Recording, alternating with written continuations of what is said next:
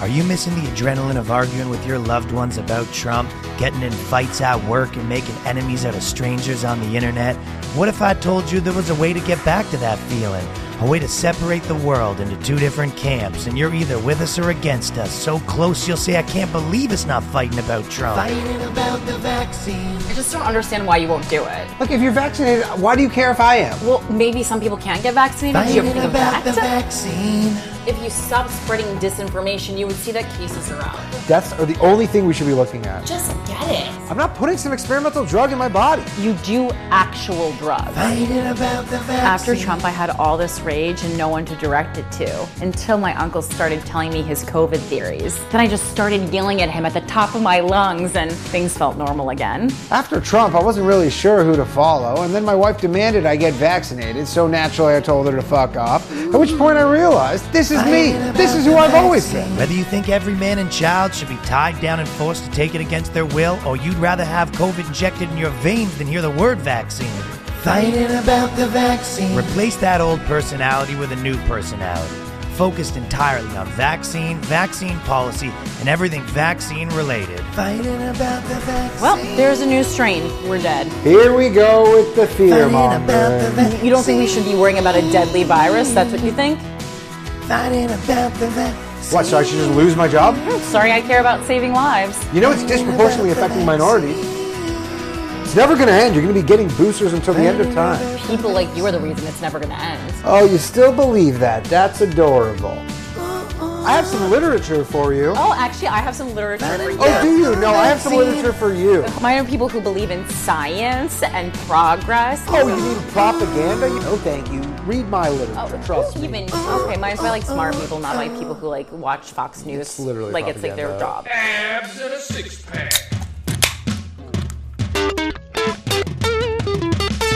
Abs in a six pack!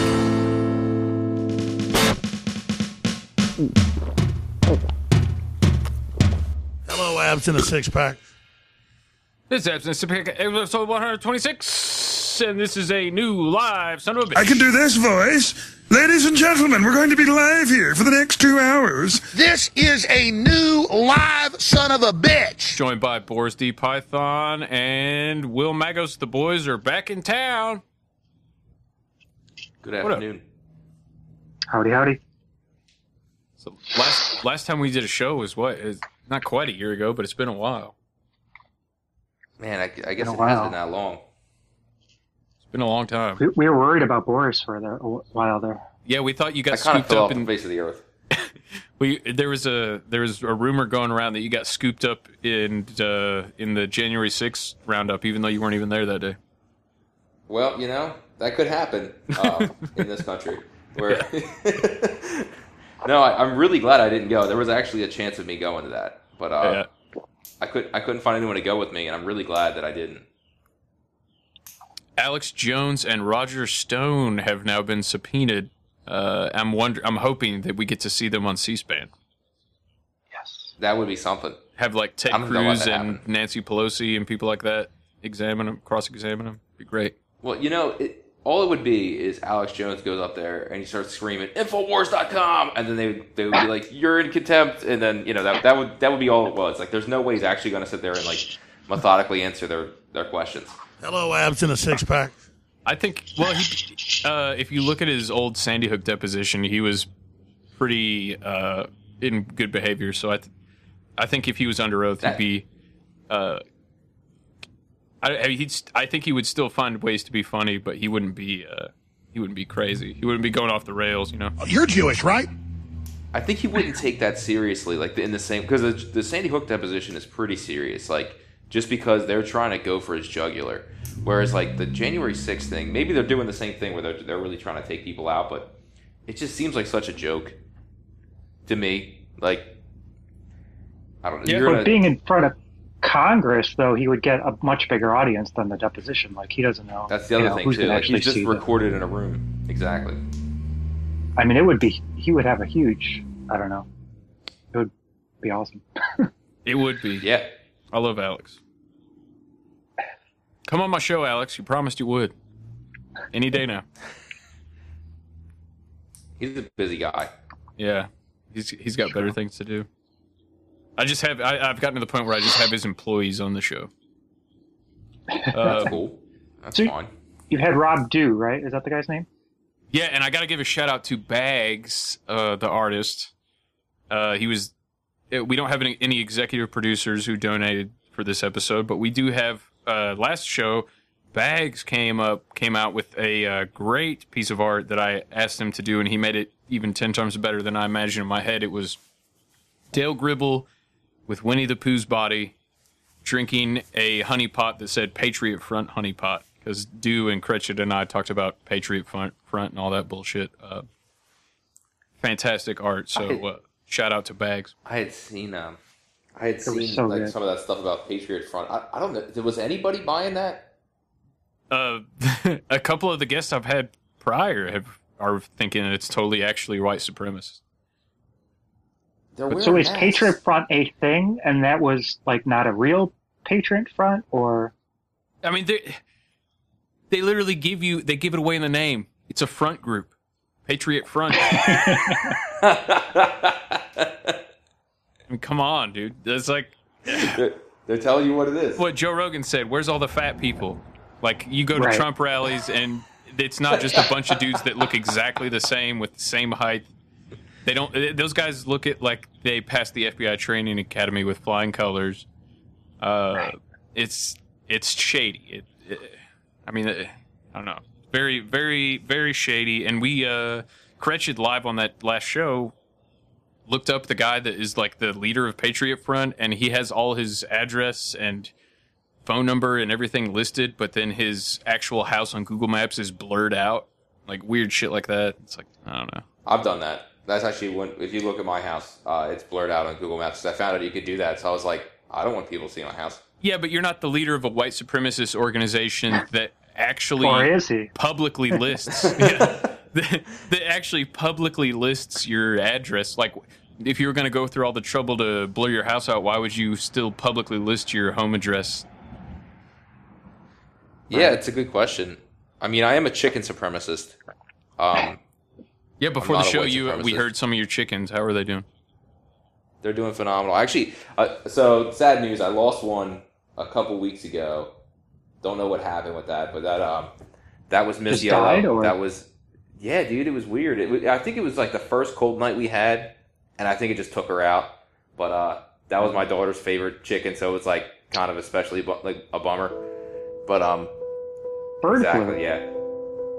Um, I don't know about the bird flu, but it was uh, it was something. I don't know, man. It, it was crazy. So, but yeah, I came out and uh, went to the coop, and she was just laying there, legs up, and I'm like, that's not normal. That's not what a chicken's supposed to look like. And then, They do um, put their legs up?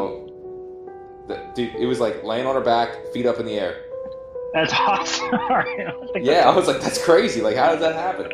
And then uh, we had a little chicken funeral. I mean, you're not supposed to do with do that with livestock, but uh, like I said, this was like a kind of a special chicken to my daughter. So I was like, all right, let me, you know, take a moment here because it was the only one that didn't look like the other ones because we bought. So we, okay, we started with six chickens. They were supposed to be. This, sorry, it's funeral music. You know. Yeah, Keep going. There were supposed to be uh, three Delaware chickens because I live in Delaware, and then there was three barred rocks. No, sorry, I, I got it mixed up. Two Delawares, four barred rocks, and the Delawares are like a yellowish color. So we lost one of the yellow ones like right away, and we we it just like that's not unusual when you have chicks. So then we had Miss Yellow, and my daughter would just run around the yard talking about Miss Yellow, it's her favorite chicken, all this stuff. So it was just like a she had a bond with this because this one chicken looked different than all the other chickens because she was yellow. The other ones have like a black and gray fur, uh, feathers. So it was uh, it was especially sad, you know, for her to, to lose Miss Yellow. But since then, we we uh, we got another chicken to replace the one that had passed, and now we have to look at possibly getting other chickens to replace Miss Yellow. I think in the future, I'm just going to get all barred rocks because they're really cold hardy. Where I think that was the problem with uh, the Delaware chicken. I think she couldn't handle Delaware weather, ironically. And uh, Strange. yeah, I, I really like uh, having chickens though. It's it's uh, it's pretty cool. They can handle the cold. Gen- I mean, Yeah, yeah, generally they- they can. Absolutely. I, I had no idea uh, how well the chickens can handle the cold. Like, I have a little heater in there for them, and it's uh, Oh, okay. and I mean that's pretty much all they need. They, and, and technically, from what I've read, they don't even need that. We've thought about getting chickens, but it's never really happened. Oh, we're, we're having a little breakup right there. What was that? I've thought about getting chickens, but I've never, never gone very far on that. Gotcha. You you need a decent amount of land in most places. I would guess in Illinois, if you're still there, that uh, you would need a lot. Yeah, I think the rule. uh, technically, we've got a little bit extra space than people around us, so I think technically we could. But yeah, Those are not my chickens. That's, there's uh, people. There's, there's people down the block who have them. So, Oh, really? So if you, yeah, if someone in your area has them, that's already that's a good sign. yeah. I, So, yeah, I- rest in I just saw a Miss sign Yellow. yesterday. It says, "Beware the raptors." I think it was the baby raptor, tiny raptors, or something. Anyway, Oh, okay. I uh, I think I want to start getting meat birds as well because these are just egg layers that were that we have. So I think eventually I want to start getting into meat birds too. Meat, I, meat I do really want birds- rabbits. Do meat birds lay eggs or just meat eggs? So that's funny. Uh, so if you raise them as broilers, you can like some of them will be egg layers if you just let them grow up. But usually when you're raising them for meat, you uh, you start processing them around eight to ten weeks. Ooh, I found a chicken sound effect.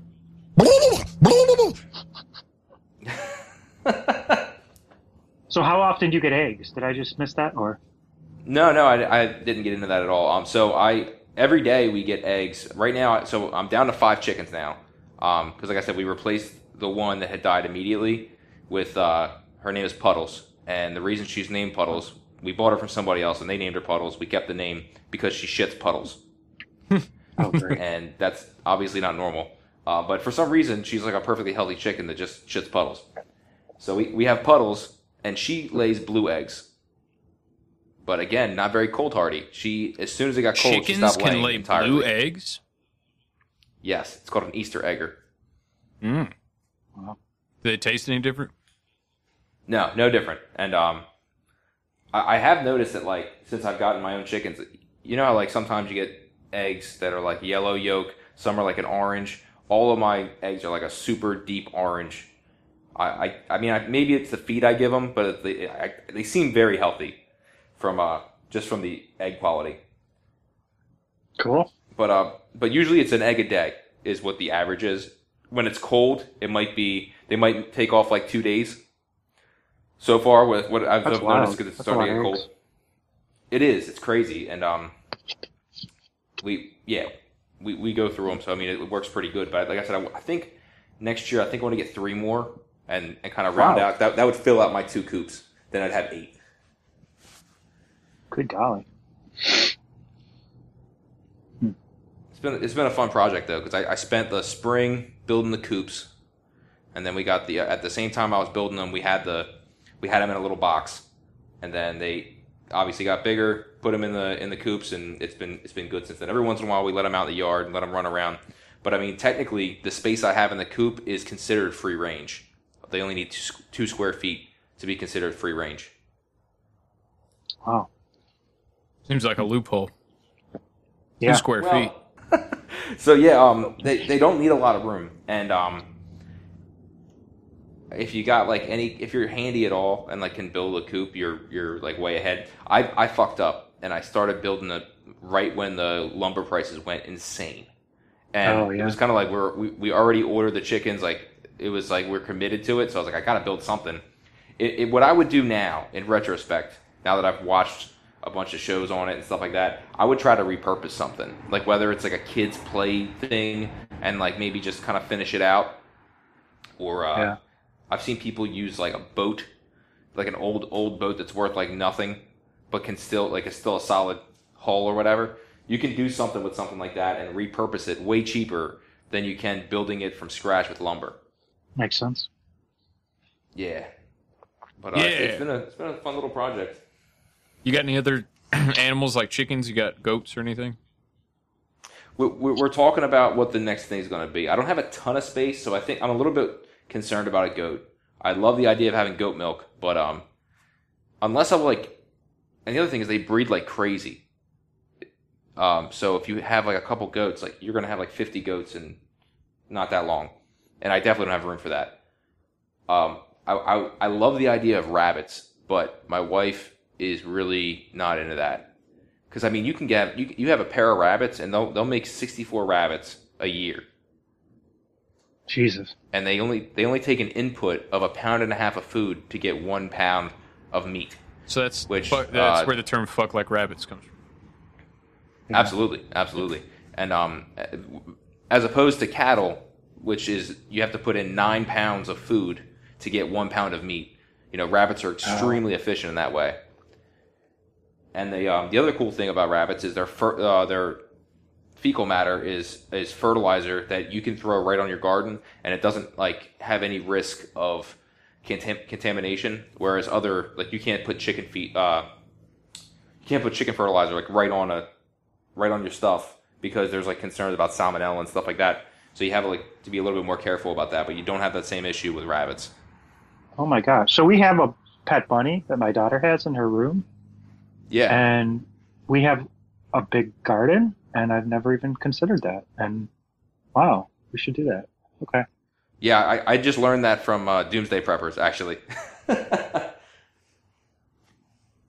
Cool. Is that a show, Doomsday Preppers? yes, yes, it's on What's that uh, come on? National Geographic. That Oh, um, not you. yeah, I'm not sure when it, when it's on, but uh, we it's interesting. Like the, the they made the show almost to like mock people who prepare. That's that's what I've gathered from it. Just the way they treat the people that they they're talking to. Like they, it feels very like they're mocking them.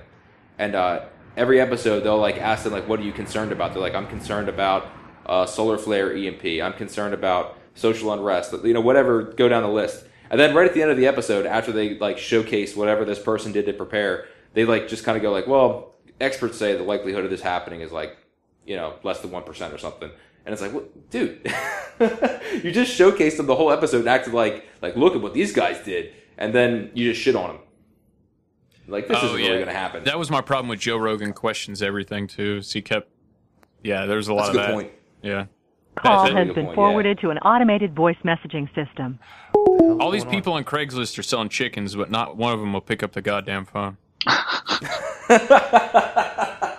Yeah, you'll find a lot of people selling chickens, man, and, and they're not that expensive. Like you can buy an egg laying hen for ten dollars usually. That's like a going price. That's that's actually The kind of one I expensive. just usually five to uh, ten dollars. tried to call it was chickens zero dollars. I was like, well, those are the people I need. Oh, that's just someone who's who's fucking had enough.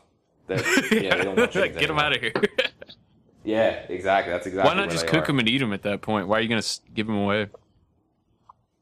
That's a great question. I don't know. Maybe because I mean, I guess you do need to have a little bit of infrastructure. Like uh, I think a lot of people want to have like a plucker, that kind of thing, to, to get the feathers off. And um, I mean, I'm sure you can do these things. Like if people can field dress a grouse, I'm sure you can do it with a chicken too. It just might be, you know, rather tedious if you have several. Yeah. Yeah, fair enough. Um, here's somebody on Craigslist. Some good looking chickens. Twenty dollars.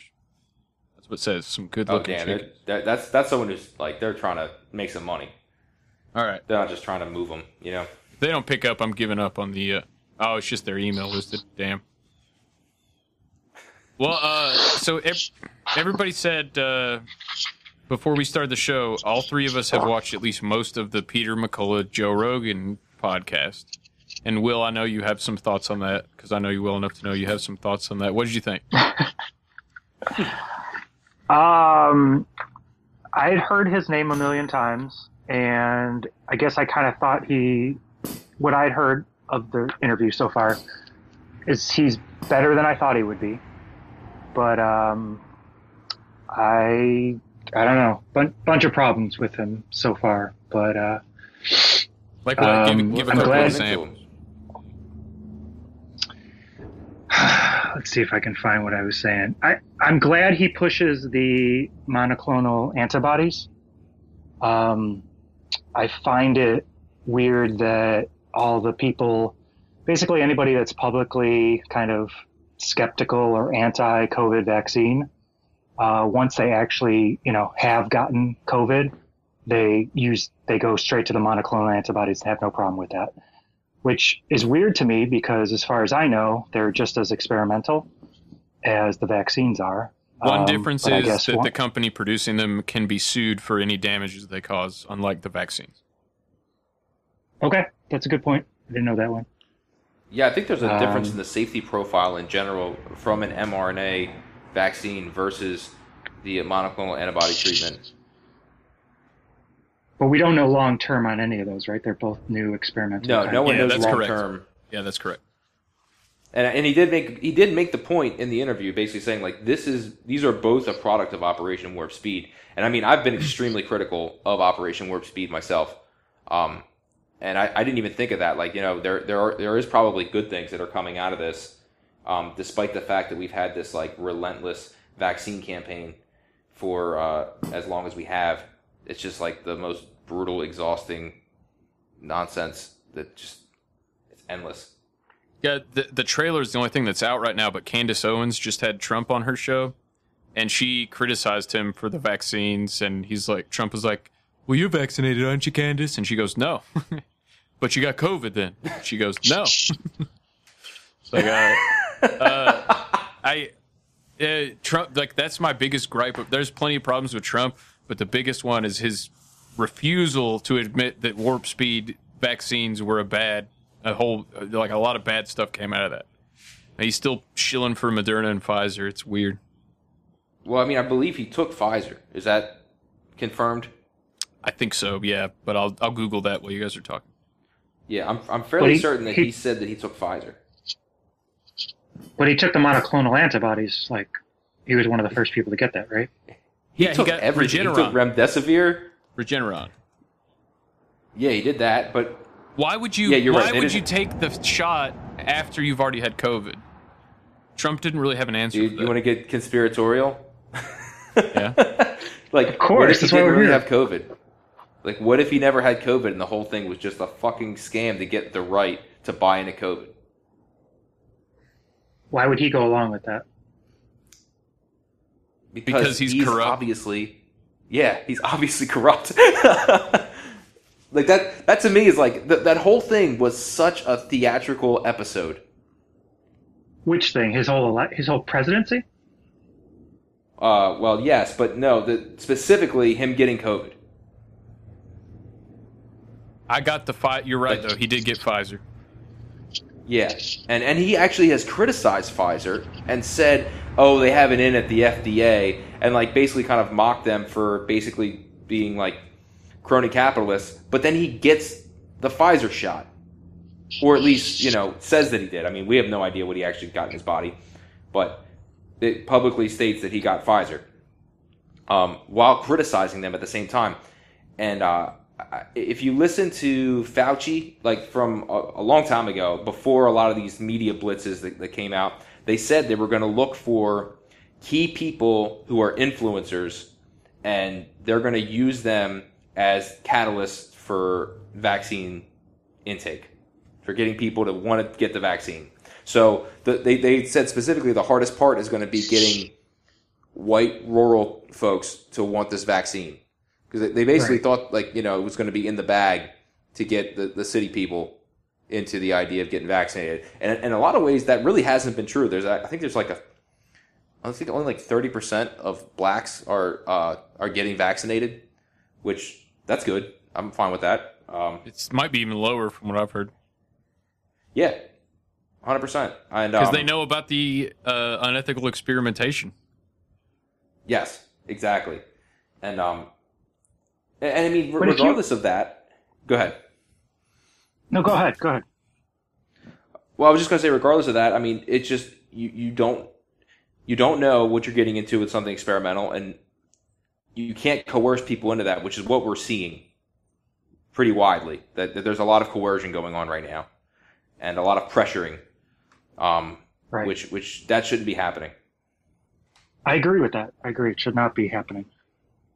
The only problem is that if you think something should be happening, like if you you know, if if you want your kid to do something that you think is good for them, but they don't want to do it, like I don't know at what point do you stop talking about it or pointing out like reasons and examples of like you know why it makes sense to do or other people that they think are awesome and you know that also do So it in- or something right? Just like, just to, just for clarity, are you like using the analogy of the government as the parent and the child is the person in this scenario? What- Is that what you're saying? No, I'm saying somebody you care about. I mean, like, fine, don't do it your child. Do it like your your friend who you know is got a cancer diagnosis and still won't fucking stop smoking. Like any of that shit. Like somebody who's doing some or you know drinking too much and like fucking up their life. Like if you want somebody to do something, like you you, I I don't know. I don't know at what level you say like.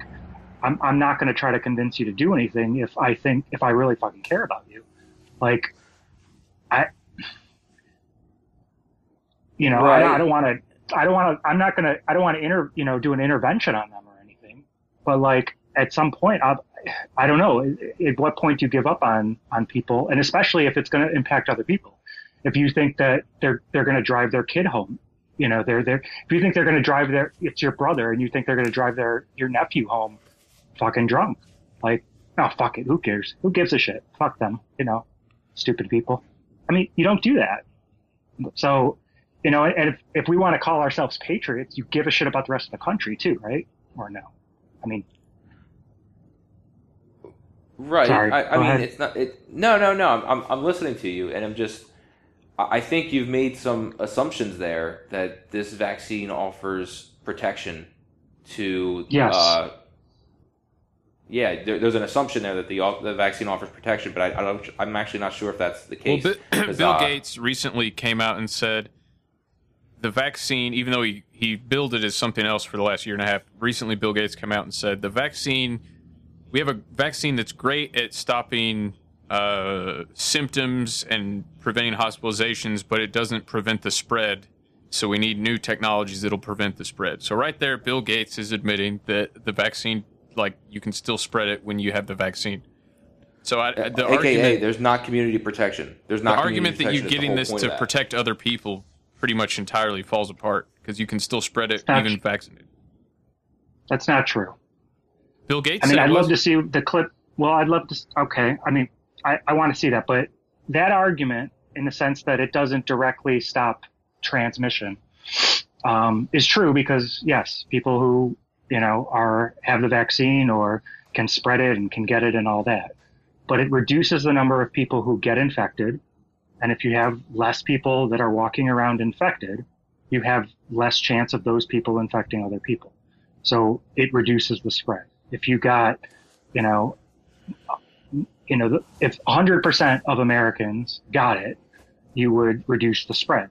Like, like, I mean, Mm, that's Not just necessarily because obviously uh, true. didn't the Israeli study show that you carry more viral load when you're vaccinated with Pfizer? Um, then- Well, and also let, let's let's also keep bear in mind too that there's around one percent side effect of the vaccine, whereas there's no side effect of not taking it. what do you mean? So if you take the vaccine, there's like a one percent chance of a severe side effect of some kind, whether it's myocarditis, death, what, whatever, you, what have you. There's same around with, a uh, one percent same chance with. COVID. There's like a 0.01 or sorry, 0.05 percent chance you'll die of COVID or something if you catch it. Right. So it's like you you can you can say I'm going to get COVID and we'll I'll figure out whatever happens with that or If you take the vaccine and then that has its own risks. It's not like it's a risk-free alternative. Agreed. I come. I agree with that. If anybody's saying it's risk free, I you know I push back on them just as much. I don't support the mandates. I just think it's the smart thing to do. And the reason I think it's a smart thing to do, and again, I guess we're at a factual dispute here, which is that I my my understanding is that if people get vaccinated, they end up reducing their chance for infection. By reducing their chance of infection, they ultimately reduce the transmission to other people. If that is not true, then yeah, then who gives a shit? Everybody does whatever they want, and you know, let's let's go on. Um, so from from I'm Let me not play maybe that Bill get to this Gates part in the, clip in the- real quick. And, and hey, hang on, and Yeah, sorry, the other thing that you had, thing that you had addressed, which was, does you know at, at, at what level does an understandable side effect from the vaccine, you know, make sense to then, if if if the vaccines reduce the spread to other people, then you have to say say at some level there's some justifiable risk, you know, for somebody to incur in order to help other people like like in a war, right? If if you send a thousand people to fight a war and it's going to reduce the number of casualties in that war, you know, it's going to reduce a hundred thousand casualties. You know, it's not maybe it's not the same people, whatever it is. To me, there's something to that. So if there's going to be myocarditis di- deaths and I don't know what those numbers are. We can debate it, and we can debate how much the transmission gets reduced by less infect, you know, people infected. But to me, there's there's an argument there about trading numbers, you know, people for people, and I I, I know people don't want to deal with that, but I think that's a real thing, you know, fact to talk about. Well, there, there's ahead. two things Sorry. there too. So there's there's the healthy user bias, whereas the, the the healthier people from the beginning of the vaccine rollout tended to get the vaccine. So you have a healthy person getting the vaccine, and it initially made the vaccine look much safer than getting COVID because you had uh, again healthy user bias. So you had doctors, you had people that were on like Zoom calls doing WebExes that really weren't coming in contact with COVID, and then they went and got the vaccine and they had no issues. And then they started rolling out to the greater population, and there was a lot more uh, harm that was caused. That that that seems evident in the data. So and we have to factor in how many people got the placebo vaccine, the That's a good saline injection. That, but I mean, eventually they, they said they weren't even going to do that anymore. That didn't take very long for them to, to throw the whole trial out and just say that we're going to even do the placebo. Um, that was pretty early on. No, but I mean, I think like, well, to get really off the rails here, if they were gonna, they can't just kill everybody or sterilize everybody at once. So they have to give like you know a certain amount of people uh like saline placebo injection. That way, a bunch of people aren't dying at once, so that everybody knows somebody that got the vaccine and was fine. If they got a, if they had a, rolled Right. out a deadly vaccine and gave it to everybody, there'd be some real issues and pushback. So they have to give some people like the saline injection that doesn't have shit in it. Well, why don't they Yeah, just then- roll out a vaccine that kills you in five years? It's Hey, hundred they percent might safe have, now, we and it don't kills you in five years. We don't know. For all we know, that's what they've done. yeah. Right. Um, Well, th- no, yeah, I don't trust I mean, these people. do you guys remember my earlier argument about how the, the right way to do this, if, if you guys want to do the, the grand conspiracy that you're talking about, what you do is you roll out a you roll out a virus that doesn't kill for a couple of years, right? Or or kills at a very low rate, which is essentially what we're seeing, right? It's you know maybe mm-hmm. whatever you guys want to say, one percent or whatever, right? Because you don't want to kill the people who follow the rules, right? You want you want to get rid of the troublemakers. You still need people to work the machines, right? So anybody who's I don't know like, about that. Following, well, no, okay, let, let, let me Will at least finish because throw I know this where out. he's going with this. Right. So, you, so what you do is you roll out of you roll out a disease that's not too bad. You try to infect everybody. You roll out a vaccine that protects people from that, right? And then you got a bunch of people who are all following the rules and they're protected. And you got a bunch of people who say, "Fuck it, I'm, I, you know, I won't do what you tell me," all that kind of shit. Those people don't don't get the vaccine, right? And then what happens is the disease kicks in in about you know three years or whatever, and it, the only the people who actually have the vaccine are protected. So you then drop all the people who have now gotten it. Yeah. Uh, all the you know won't do what you tell me. Those people are all dead, and Yep. you're left with just the rule followers, and you got exactly what you want. I but have- here's the thing: I don't think that you guys. I, I don't think that the anti-COVID vaccine crowd likes that idea because that actually argues for taking the vaccine. So you guys come up with this alternative view, We- which I think is more unbelievable and dumber for them to have come up with. But We've been anyway, go debating this for a while, and it's really you're playing Russian roulette either way. But both are potential options. Here's Bill Burr on Conan describing exactly that. There's a lot of people uh, Okay. that are upset about a lot of things these days. Um, you know, people are arguing about whether they should get vaccinated or not. Have you gotten vaccinated? Yeah. Yeah. I'm up for it too. I, I'm, I'm like, you know, if they like Dick trying to kill me, which doesn't, that conspiracy, I love a conspiracy, doesn't make any sense. You don't think the uh, anti-vax cons- conspiracy lines up? That they're, that they're gonna, that they're secretly trying to kill each, all of us for, for population control? No, because what they would do would, they would be killing all what they call the sheeple. So all the people would be like, all the people that go, what are we supposed to do? Okay, they're gonna kill us. Right. And then just be left with all the Fonzies with their leather jackets who, who don't want who are too cool to listen to people. Like they, they got a nightmare. Who's gonna dig, who's gonna dig their ditches for them? So Yes. It just doesn't make. I mean, if you want to say that they're gonna come up with something to thin the herd, I will go with that. But they would never do a pointed attack on people that are gonna do whatever they say. Yes, yes. They're eliminating the wrong group if this is the plan. So maybe they vaxed us sheeple, so then they can have a second vaccine of uh, uh, COVID thing come out to kill all the cool people that hit a jukebox and it turns on. I mean, that's exactly that's yeah, that's the exact idea, and it makes a lot That's of sense. exactly That's my- theory. So okay, well let me let me push back on that a little bit. Um, what do farmers do with their sheep? Thin the herd. Uh, shave them. yeah, shave them. Well, they they call them. I mean, Yeah. they don't kill them all, but they they do something with them. I mean, they're farming them, and uh, whether it's you know to eat or whatever, or they think they've got too many, too old, they they call them, and and if I think the most logical thing because now now that we're this far into this, there was a lot of conspiracies that like this thing was going to kill people in two weeks. This thing was going to people were going to drop dead in two to ten years. Who who the fuck knows? I, I have no idea what's going to happen down the road. But based on what we know now, the vaccine clearly targets old, vulnerable, frail people, just like the virus did. And let's say you're looking at the country. well, it, it, myocarditis as- seems to happen exclusively in young boys. Not exclusively, but mostly in Right. young That's a great point. That's a great point. Let me let me circle back to that. but uh, but so you had the virus. Okay, come out, Saki. right? yes, exactly. I did that. I was going to make the joke, Uh, but so- I didn't. So let, let's say in the beginning you, you, you had you had the virus come out and it like crushes the nursing homes, all that kind of stuff.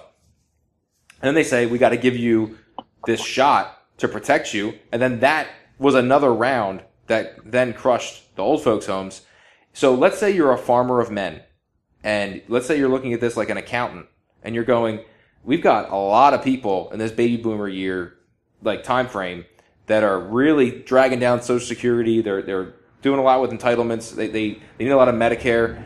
W- what if we just did something to rock the boat a little bit and knock a few off? You know that that to me, if you look at the numbers, that makes the most sense. And then if you want to go a step further, you just made a great point with the myocarditis. Well, so hospitals have been atrocious through this entire thing. They have not intentionally not cared for people beyond like giving them saline. Like they basically like the from what the Dr. Peter McCullough had mentioned that they're doing almost nothing as far as keeping people out of the hospital. And then once they're there, they're too sick to save, and they are just basically caring for them until they die. Is mm-hmm. effectively what, what I've mm-hmm. gathered. So the hospitals seem complicit in all of this. Now, whether that's intentional or if that's by design, I don't know. I don't, I'm not, I don't have an answer for that. But it, it seems pretty clear that there's something going on. They're they're just kind of letting a lot of death happen, and they're not taking any action to, to try to care for people. Well, you just mentioned myocarditis. If you have a lot of young people that need heart transplants, where are they going to get those done? At a hospital? Yeah. Where do they get their money from? Government? Yeah, exactly. Caring for sick people from uh, whether it's healthcare or even if you look at the way the entire healthcare industry is now, it's an extension of the government because of the, the way that Obamacare is structured. All the health insurance companies, they all basically do and offer the same exact services. Um, they're, they're pretty ubiquitous. So it's like we have a pseudo socialized system. Um, also, just to take it down to a simpler level, the heart, the comp- like the heart medication that you need, like blood thinners and stuff, or if you have heart issues. Yeah. that those are going to skyrocket if they can get a bunch of people with. That's the for the pharmaceutical industry's angle has always been not to necessarily kill people, but to keep them sick and keep them on as many pills as they can have, and avoid any yeah, if you that look at everything, and everything that's happened over the last two years would just like people are eating more, people are drinking more, uh, they're working less. So I mean, you look at all these things in general, and it, it all lines up. To, there's these key uh, sectors of the healthcare industry that are just making you know ridiculous amount of money off of this, and then also like, like I was like I was pointing out about the uh, the culling. I mean, the entitlements are a huge issue that no one wants to talk about because no one wants to go on TV and say we're going to lower your social security benefits or we're going to cut Medicare or whatever. I mean, the people are going to go crazy. But if you look at the the population and what's happening right now, I'm not in favor of this. What I'm saying is there's probably people in a in a room somewhere going like, you know, it wouldn't be too bad if we uh, kind of like, like I just said a minute ago, knock knock a few people off this boat. You know that that that's a fucked up way of looking at it. But since no one can actually come up and say, "Hey, uh, we're all part of this same system, and this system is failing right now," that that's that to me makes the most sense of them try. This is them. This is them trying to squeeze a little bit more juice out of this system, while also making a bunch of people money in the healthcare in- industry and stuff like that too. I, I mean, I I will give you the what sucks is the healthcare, the far, big pharma making a ton of money off this really fucking sucks, and it really sucks that they are so tied into the media, um, and obviously big donors to government too.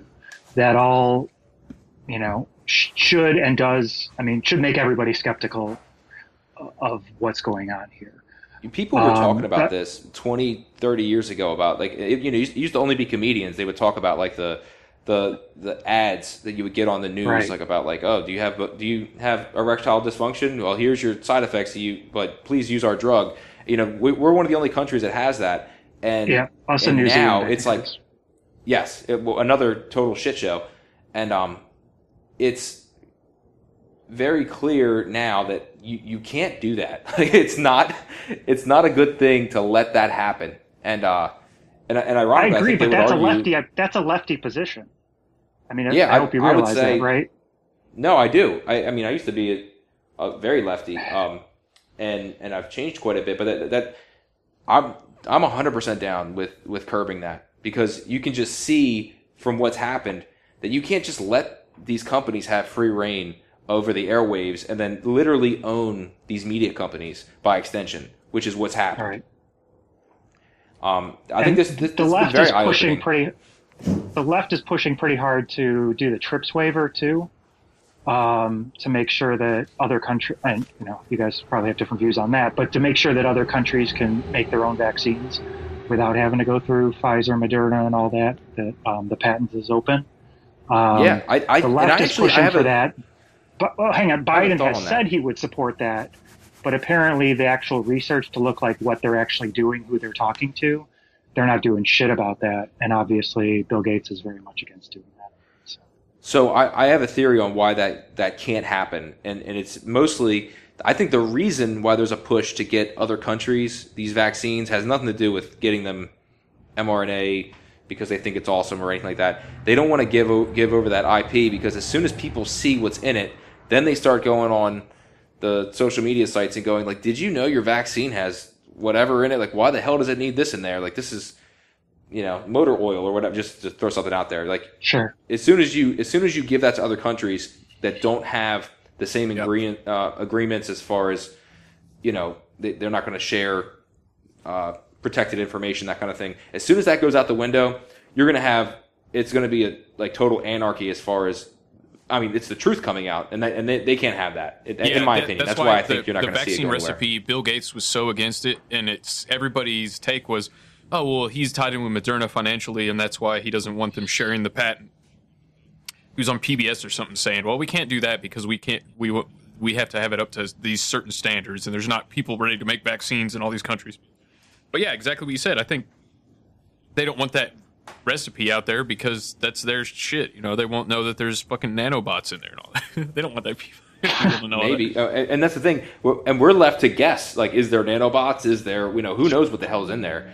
Um, I mean, obviously, you know, it's not been fully disclosed, they've been and the uh, it, Moderna safety sheet. Every other vaccine before has had safety sheets where you unwrap it, this tiny little piece of paper, it unfolds in this huge thing, and it's just miles long of like can cause death, permanent blindness, uh, all kinds of stuff, and paralysis and palsy.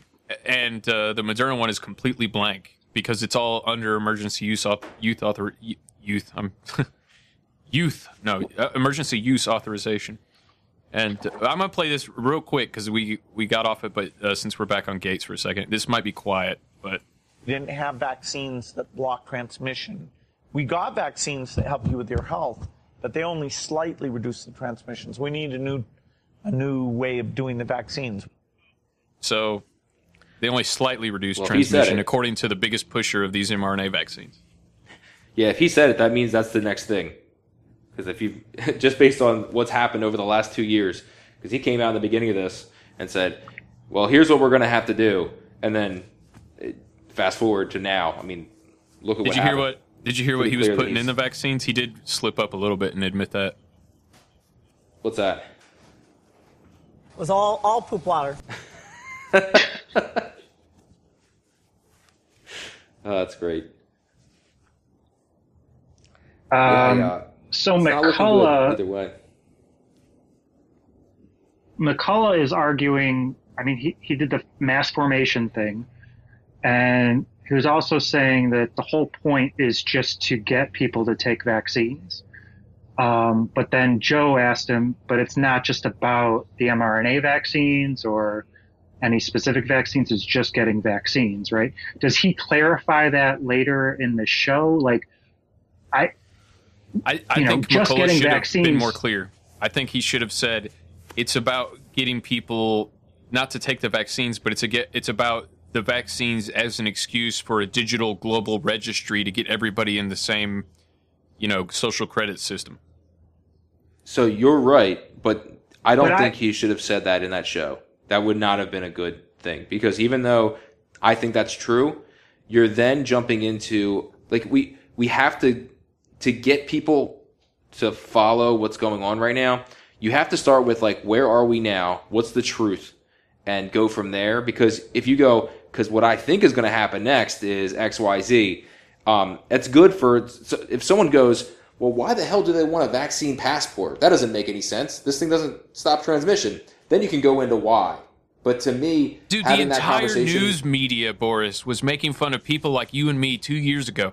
In in February, March of 2020, we were saying this is going to Yeah. be used to mandate vaccines and as a vaccine passport. You can go back and listen to the first episodes of this podcast, Abs in a Six Pack, where we were talking about this. And that was that Yeah, idea was did. completely ridiculed. And now those same people that ridiculed that idea as it would never happen are saying, "Yeah, it's happening, and it's a good idea." I'm almost down with it. I, I kind of want like so where is it happening? I mean, so so Biden tried to push the mandates in a you know a couple different ways, and those have all been shut down by the federal government mostly, right? yes. I, so the- my, by my thought on that that is, OSHA won't even did- implement that shit. Did right. you see I that said it Google? wouldn't. I said they wouldn't do that. I said it wouldn't Did pass see- because it doesn't make any sense along OSHA lines. Like you're trying to use OSHA to do something that's supposed to be in the workplace to retroactively, basically, you know, do something in society. And I said that wouldn't happen, and it was kind of right there. Anyway. So, did you see that? I think it was. I ju- it may. I either just saw it today or it just came out today. I'm not sure which it is. But Google um, has said that they're going to move forward with Biden's mandate on uh, getting because they have more than 100 employees on getting everyone vaccinated, even remote employees. Have you seen that? I haven't, but I mean that's their corporate policy, right? That's kind of a different thing. Yes, it is. It 100% is. But that but if you if you were watching while Biden came out, uh, I believe it was September October when he came out with this whole OSHA thing, his people below him were saying like, "Well, this isn't going to go anywhere because we can't do this, but we're trying to give cover for the big corporations that want to do this, but don't have the balls to go go it alone. Like they don't want to just Hmm. say like we're doing this because we want to do this. Like they all want to do it, but so he's like this is going to give them cover, and they can all say we're going uh, we're going to follow the federal government's you know Biden mandate, whatever you want to call it. And then when it gets shot down in court, they go, well, this is our company policy. Because okay. then they've already got it. Yeah. Okay. So that, that was- makes sense. I. Yeah, and I mean, if you look at how it's rolling out, based on what Google just said, that's literally what they're doing. And I, in a way, I'm fine with this because I think what it's going to end up doing is it's going to really empower small businesses and uh, alternatives to these companies um, to for people to seek them and to use them. Because it just once you get so tired of like the the nonsense and everything like it just like we were just talking about the nonstop monotony of like get vaccinated, get vaccinated and if you just aren't interested in that and aren't going to live that life, it's going to really help small businesses that aren't pushing that on people and give give people an alternative of places to go. So I think in the long run, it's going to be a good thing that these companies they're I hope they're killing themselves, but I doubt it. Right.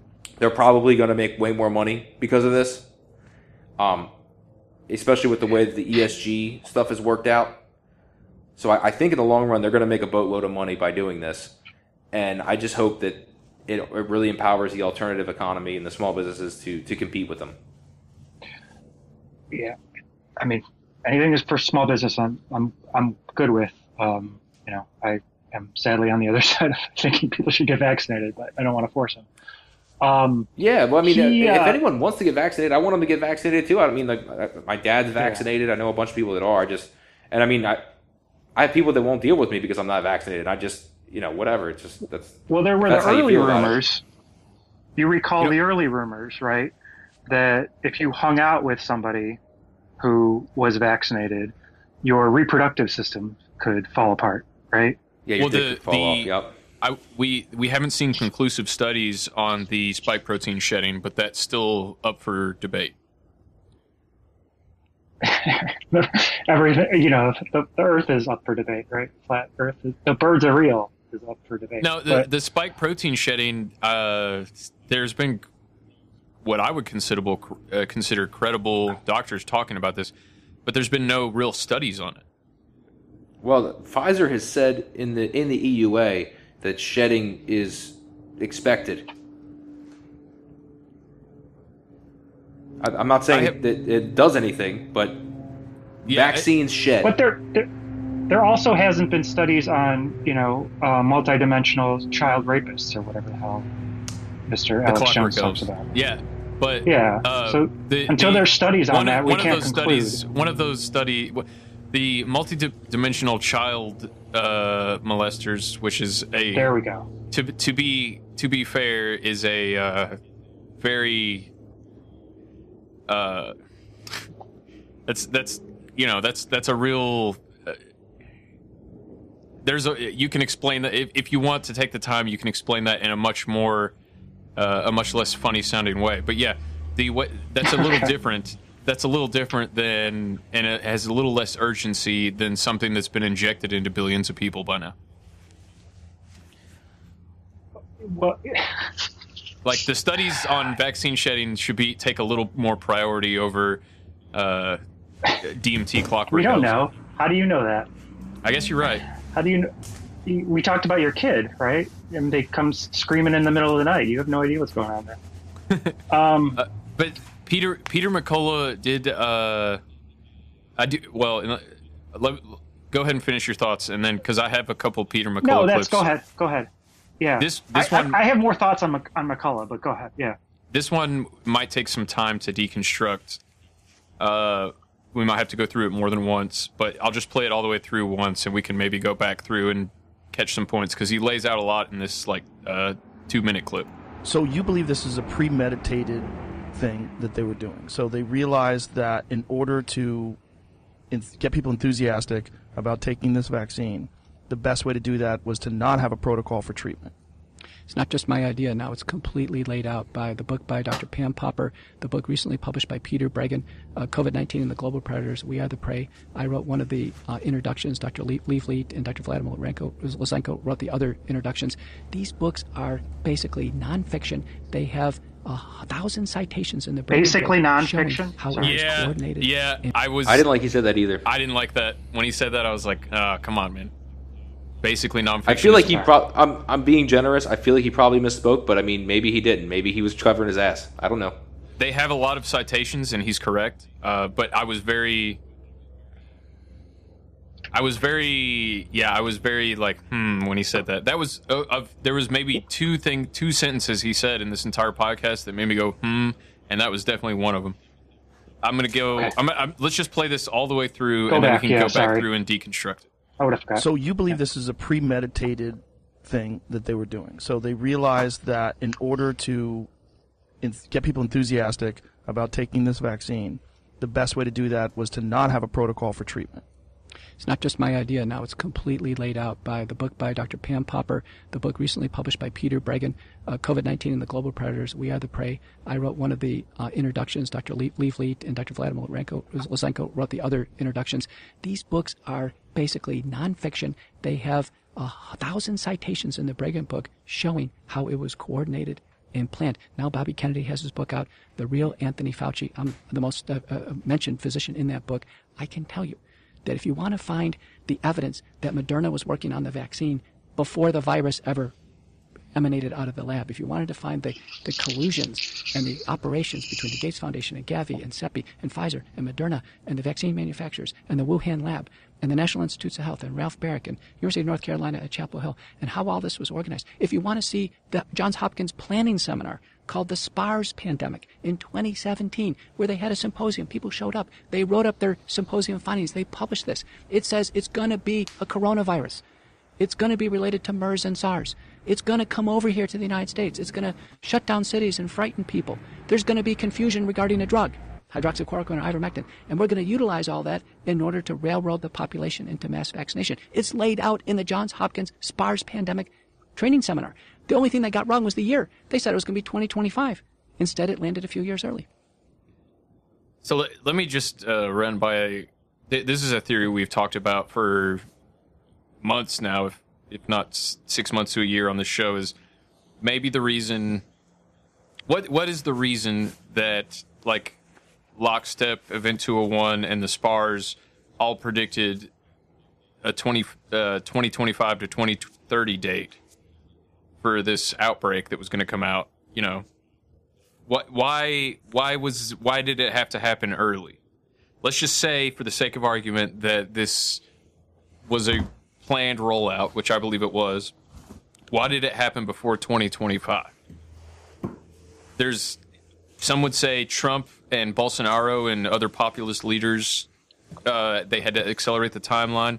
I like the theory that the uh, epstein arrest and all the epstein stuff that was coming out uh, their kill switch was release the virus early instead of 2025 we'll do it in 2020 but i don't know what uh, what do you guys think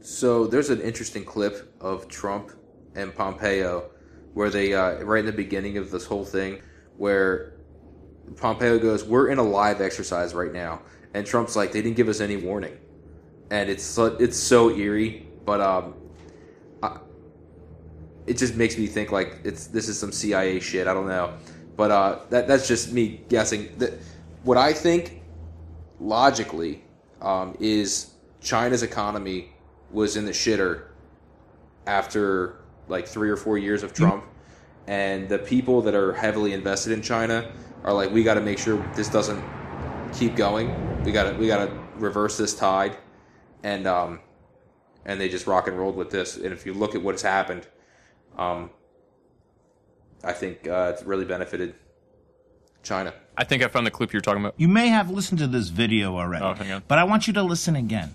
This time I have a little better sound, and I want you to pay very close attention to what he says. Pompeo says this is a live exercise. And what you'll hear in the background is Donald Trump say, You should have let us know. So again, I'm going to let it play over a couple times so you can hear it. It's very interesting. Take a listen. This is not about retribution. This matters going forward. We're in a we're in a live exercise here to get this right. We we need to make sure that even t- we're, in a, we're in a live exercise here to get this right. We we we're in a we're in a live Yeah. exercise here to get this right. We, we And and looking at the video, you can see him clearly be saying, "You should have let us know." That's interesting. I'm gonna bookmark that, put it in the show So- notes. So what is he So I- talking about there? What? In, So in- here's they're talking about COVID. Yes, that, that was in the beginning of the whole COVID. That was like uh, early COVID. when I they were- remember that. I just didn't were, know like, that Trump press- said you should have let us know. I missed that. the um th- that was when they were doing like press stuff like every single day, and everyone was like, "We got to get Trump off TV because he's he's killing himself." Bleach. But um, that was during that whole time. But I I think I think Trump and Gates are a lot closer than anybody knows.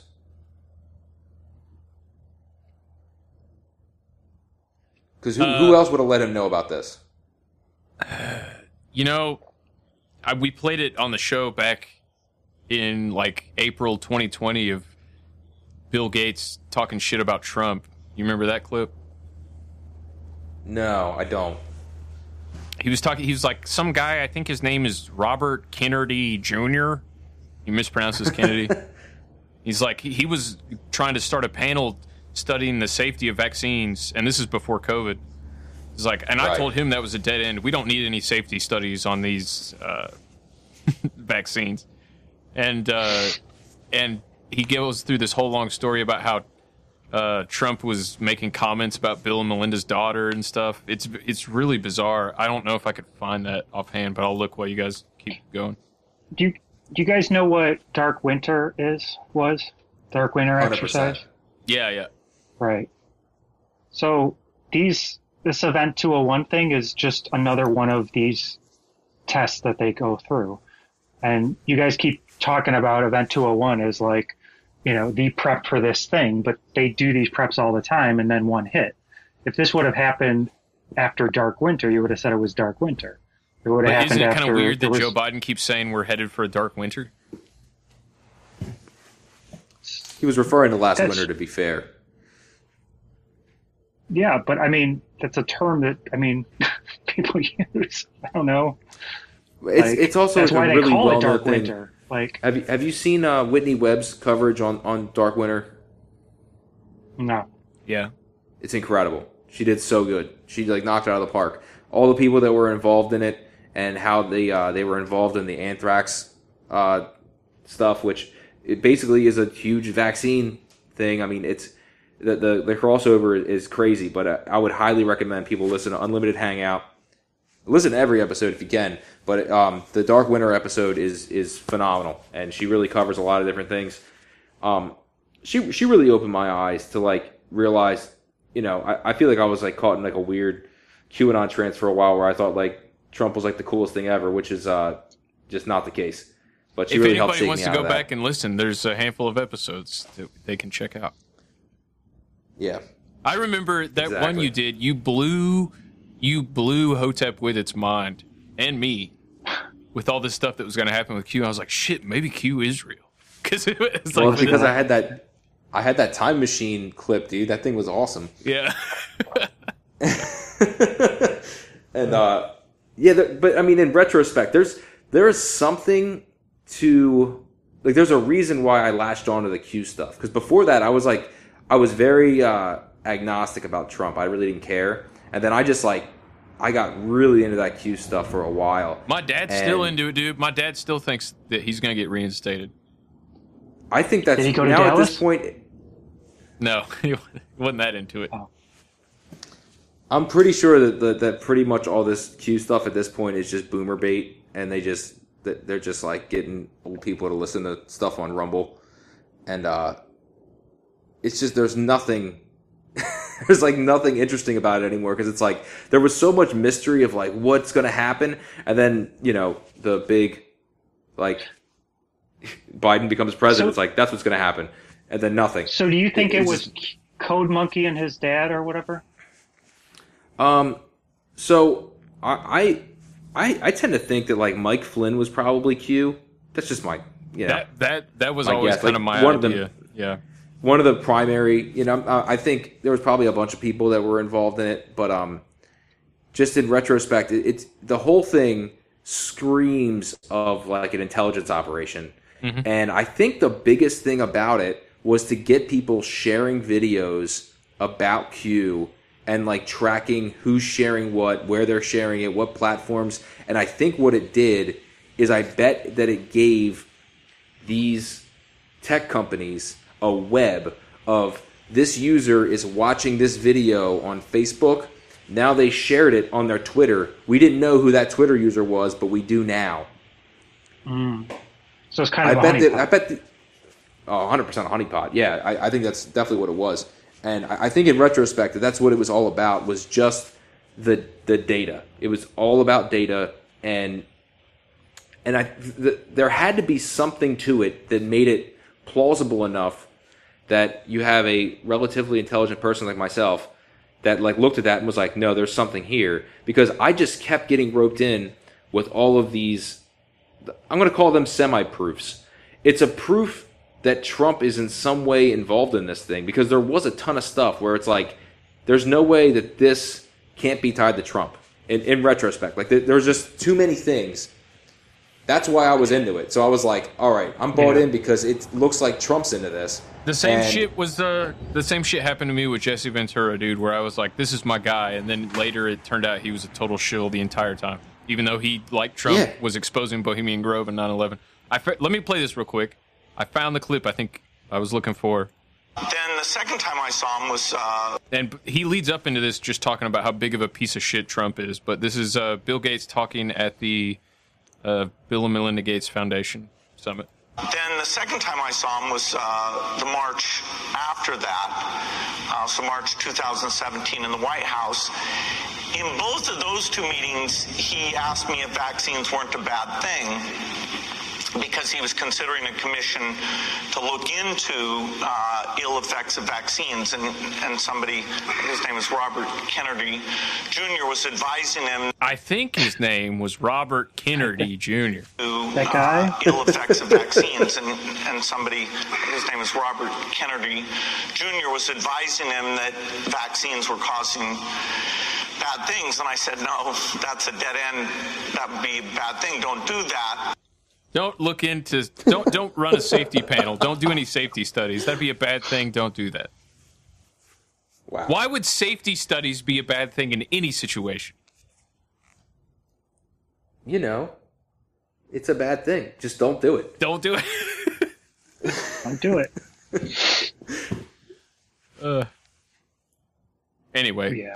Hey, do you want he's to? one of my uh, favorite people. Do you want to replay this uh, McCullough clip I played? But this time we can like anytime somebody has something to interject Sure. with, we can pause it because there was a lot in there in this like minute forty. So you believe this is a premeditated thing that they were doing. So they realized that in order to en- get people enthusiastic about taking this vaccine, the best way to do that was to not have a protocol for treatment. It's not just my idea. Now it's completely laid out. Before we get by further. the by Yeah. So if you listen, I noticed this the second time through. It sounds like he says basically, comma, nonfiction, comma. Like he interjected that, and it wasn't what he was actually saying basically for. That was just something I noticed. Let's let's maybe I'm wrong, but that let's go through that a Yeah. couple times and we'll see if we can deconstruct because there was a I, there was a similar thing where uh, the Israelis were putting uh, a lander on the moon unmanned, and it was like for the first time, a country will be on the moon, or or yeah, something like that, and it was the head of the Israeli space program. For the first time, uh, humans will put something on the moon, and but the the sentence before that, you it depends where you put the comma to like for the first Okay. time, you know. So it's like it, it is easy. So to to like the comma placement can make uh, something mean and something entirely different. So let's listen again. You might be right. It's not just my idea now. It's completely laid out by the book by Dr. Pam Popper, the book recently published by Peter Breggin, uh, COVID-19 and the Global Predators, We Are the Prey. I wrote one of the uh, introductions. Dr. Le- Leaf Leet and Dr. Vladimir Lenko- Lysenko wrote the other introductions. These books are basically nonfiction. They I don't know, man. It sounds like he's saying they're basically nonfiction. Play it again. But it it basically sounds like he's describing the next words, not nonfiction. You don't say basically nonfiction. Yeah, because it's an oxymoron. But I don't know. I But, mean, he, but way, it does it, sounds- does make either way, sense when you apply it to the next words. Yeah. All right, let's try to. I mean, I, I don't know. Either way, he could have phrased this a lot better. published by Peter agree. Breggin, uh, COVID-19 and the Global Predators, We Are the Prey. I wrote one of the uh, introductions. Dr. Le- Leaf Leaf and Dr. Vladimir Renko, Losenko wrote the Oh, sorry. I have the. I have this cranked way down. Let me start this up. Volume was way low. So you believe this is a premeditated thing that they were doing. So they realized that in order to get people enthusiastic about taking this vaccine, the best way to do that was to not have a protocol for treatment. It's not just my idea. Now it's completely laid out by the book by Dr. Pam Popper, the book recently published by Peter Breggin, uh, COVID-19 and the Global Predators, We Are the Prey. I wrote one of the uh, introductions. Dr. Le- Leaf Leaf and Dr. Vladimir Renko, Losenko wrote the other introductions.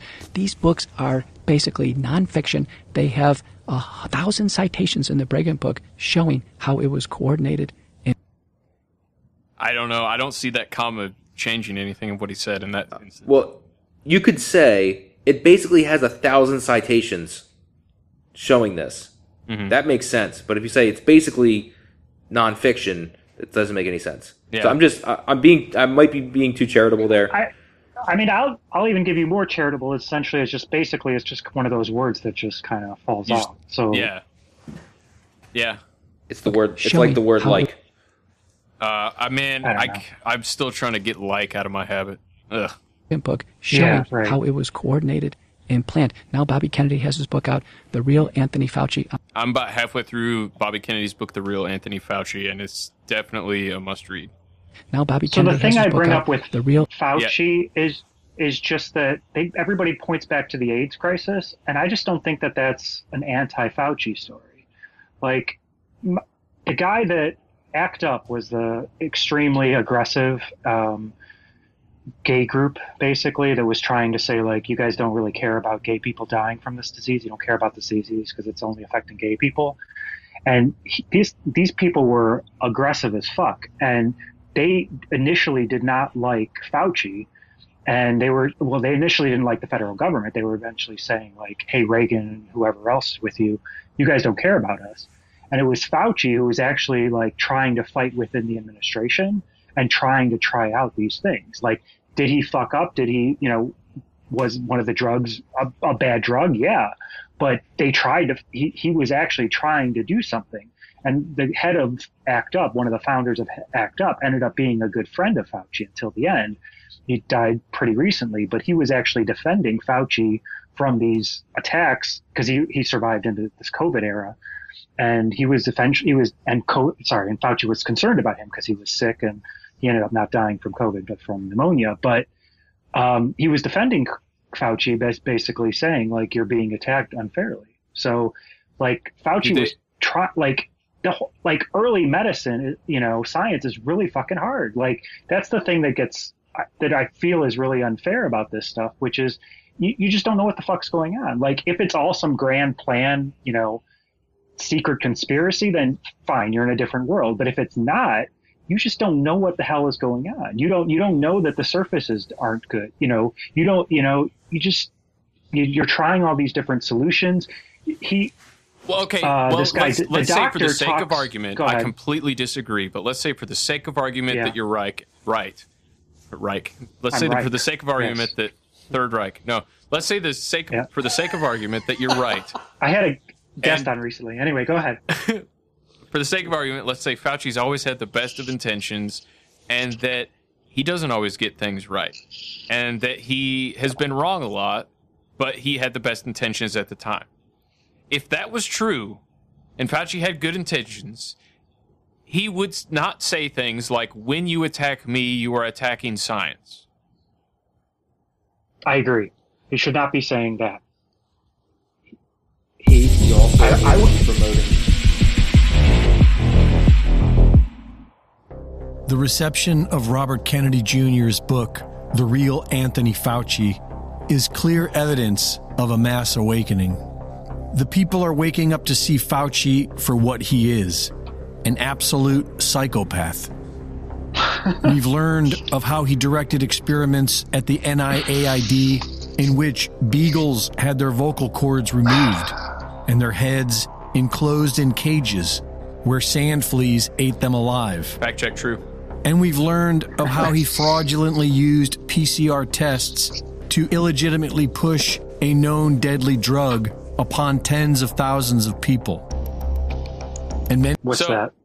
AZT. So AZT was not approved for cancer, but he pushed it on. And here's the thing: back in the AIDS crisis, Kary Mullis, the inventor of the PCR test, was calling Fauci full of shit. Fauci's using the the test, the PCR test I invented, is what Mullis was saying. So anybody could test positive for AIDS because if you eh, eh, AIDS because if you amplify the cycles enough, everybody's going to test positive for anything. Mullis was saying this, and Right. he conveniently died the year before COVID started, which is weird. But uh, it, where we still use I the listened PCR to that test. whole interview, and he doesn't focus on Fauci that much. that no, much. but he he spends a good five minutes on Fauci. right, but he's also talking about. I mean, this is a this is the whole AIDS question, right? He's a, he essentially talks about AIDS as though it's like it's it's almost not a real disease. It's just like you're partying too hard. That's the way Yeah. Mullis talks And about there AIDS. and there are many many virologists uh, throughout like ex like what were considered experts but got deemed crackpots during the AIDS crisis that agree with Mullis then. That HIV doesn't cause AIDS. agree with him then. Do they? You think they agree with him now? Yeah, one of them wrote Joe Rogan had one of them on. Uh, what's his name? Well, I remember that episode. Uh, Peter Duesberg. Peter Duesberg, it was Duesberg, yeah, that- of- I think that is it. That was one of uh, Joe Rogan's most controversial episodes ever because people would just like the. Oh, way so back in the day, yeah. I, I I heard that one. Yeah, yeah. I mean, this is like episode like 250 or something. I mean, we're talking like Right. really low numbers. But and and I think it's interesting. It really shows the orthodoxy in medicine. Like when you break out of that and you have one guy, all he did was make suggestions of what something could be, and like We got a caller. the attacks are crazy. Caller, you're on the uh, caller, you're on the air. Hello, is this ads in a six pack? No, this is uh, Babs in a poop pack. I was gonna say Oh. Pizza Hut. this is no, Well, this is Patrick. Fauci I Radio. Just, I just wanted to call. I just wanted to call in and say that I am 100% for mandates, but I think we should approach it from a different avenue. I think if I'm going to sit here and do the work and tell all of my friends and family and my loved ones that they have to get vaccinated, I think President Biden should mandate it that the pharmaceutical companies give us a little piece of the pie. I mean, pimp's got to get paid, yo. It's a Yeah. great point. I like Universal this idea. basic income paid, paid for by big pharma. Man, like you know, you're gonna rake in thirty-two billion dollars, but and and like we get nothing. I'm telling my grandmother to get fucking vaccinated. I'm telling my aunt to get fucking back. I kicked my mom out of my house. I said, "Mom, you're a fucking Nazi. Get the fuck out of my house." I just oh, I can't I, believe I she's like so- money. I think I just I can't believe that she's so fucking stupid that she won't trust the science. I mean, look at me, look at me, mom. I'm the science now. I'm the science. Yeah, I like money though. So is she is she vaccinated and doesn't have the booster? No, she doesn't have anything. She doesn't. And I keep telling her, mom, you just got to trust the science. I don't. I don't know if y'all have any suggestions on what I should do. I mean, maybe I can just. I think you did the right thing. You kicked her out. or something. Get those fucking babies vaccinated! I am at risk!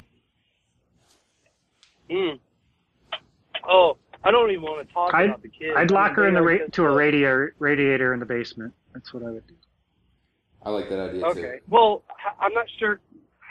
But see, I don't know how to lock her to the radiator if I kicked her out of the house.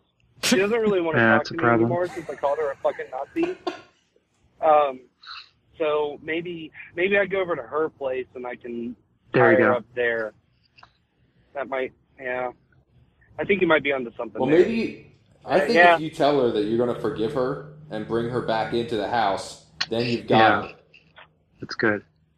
I, With some cheese. I mean, I I was I was really explicit about how I felt about it. I I don't know if uh, you know I don't know if that road back to forgiveness is easily crossed. If you know what I mean.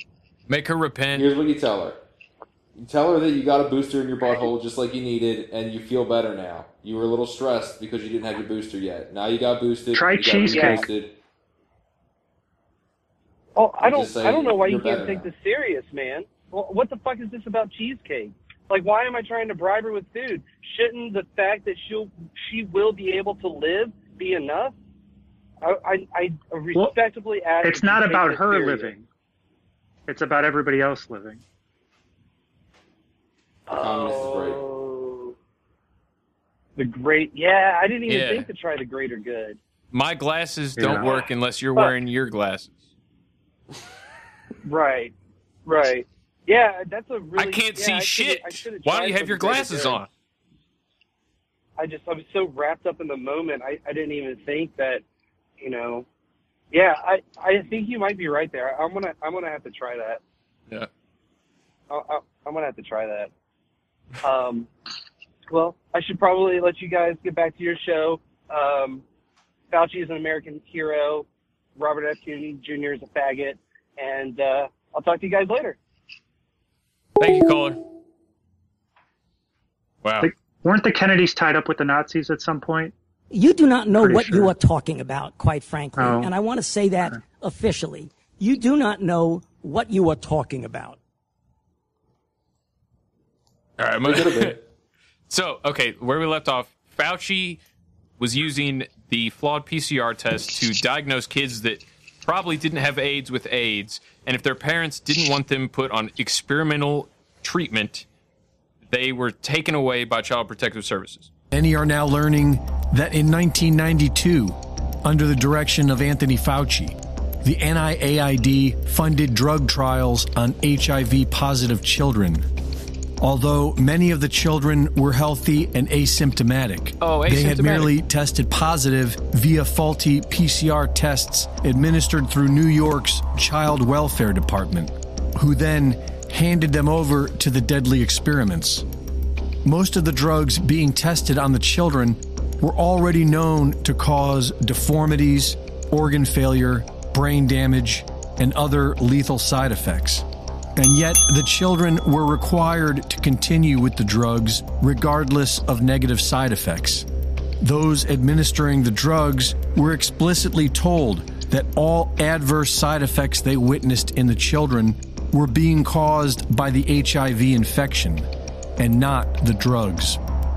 When parents refused to consent to these barbaric trials, Children's Services took their kids and placed them with foster families or children's homes where participation in the trial would be assured.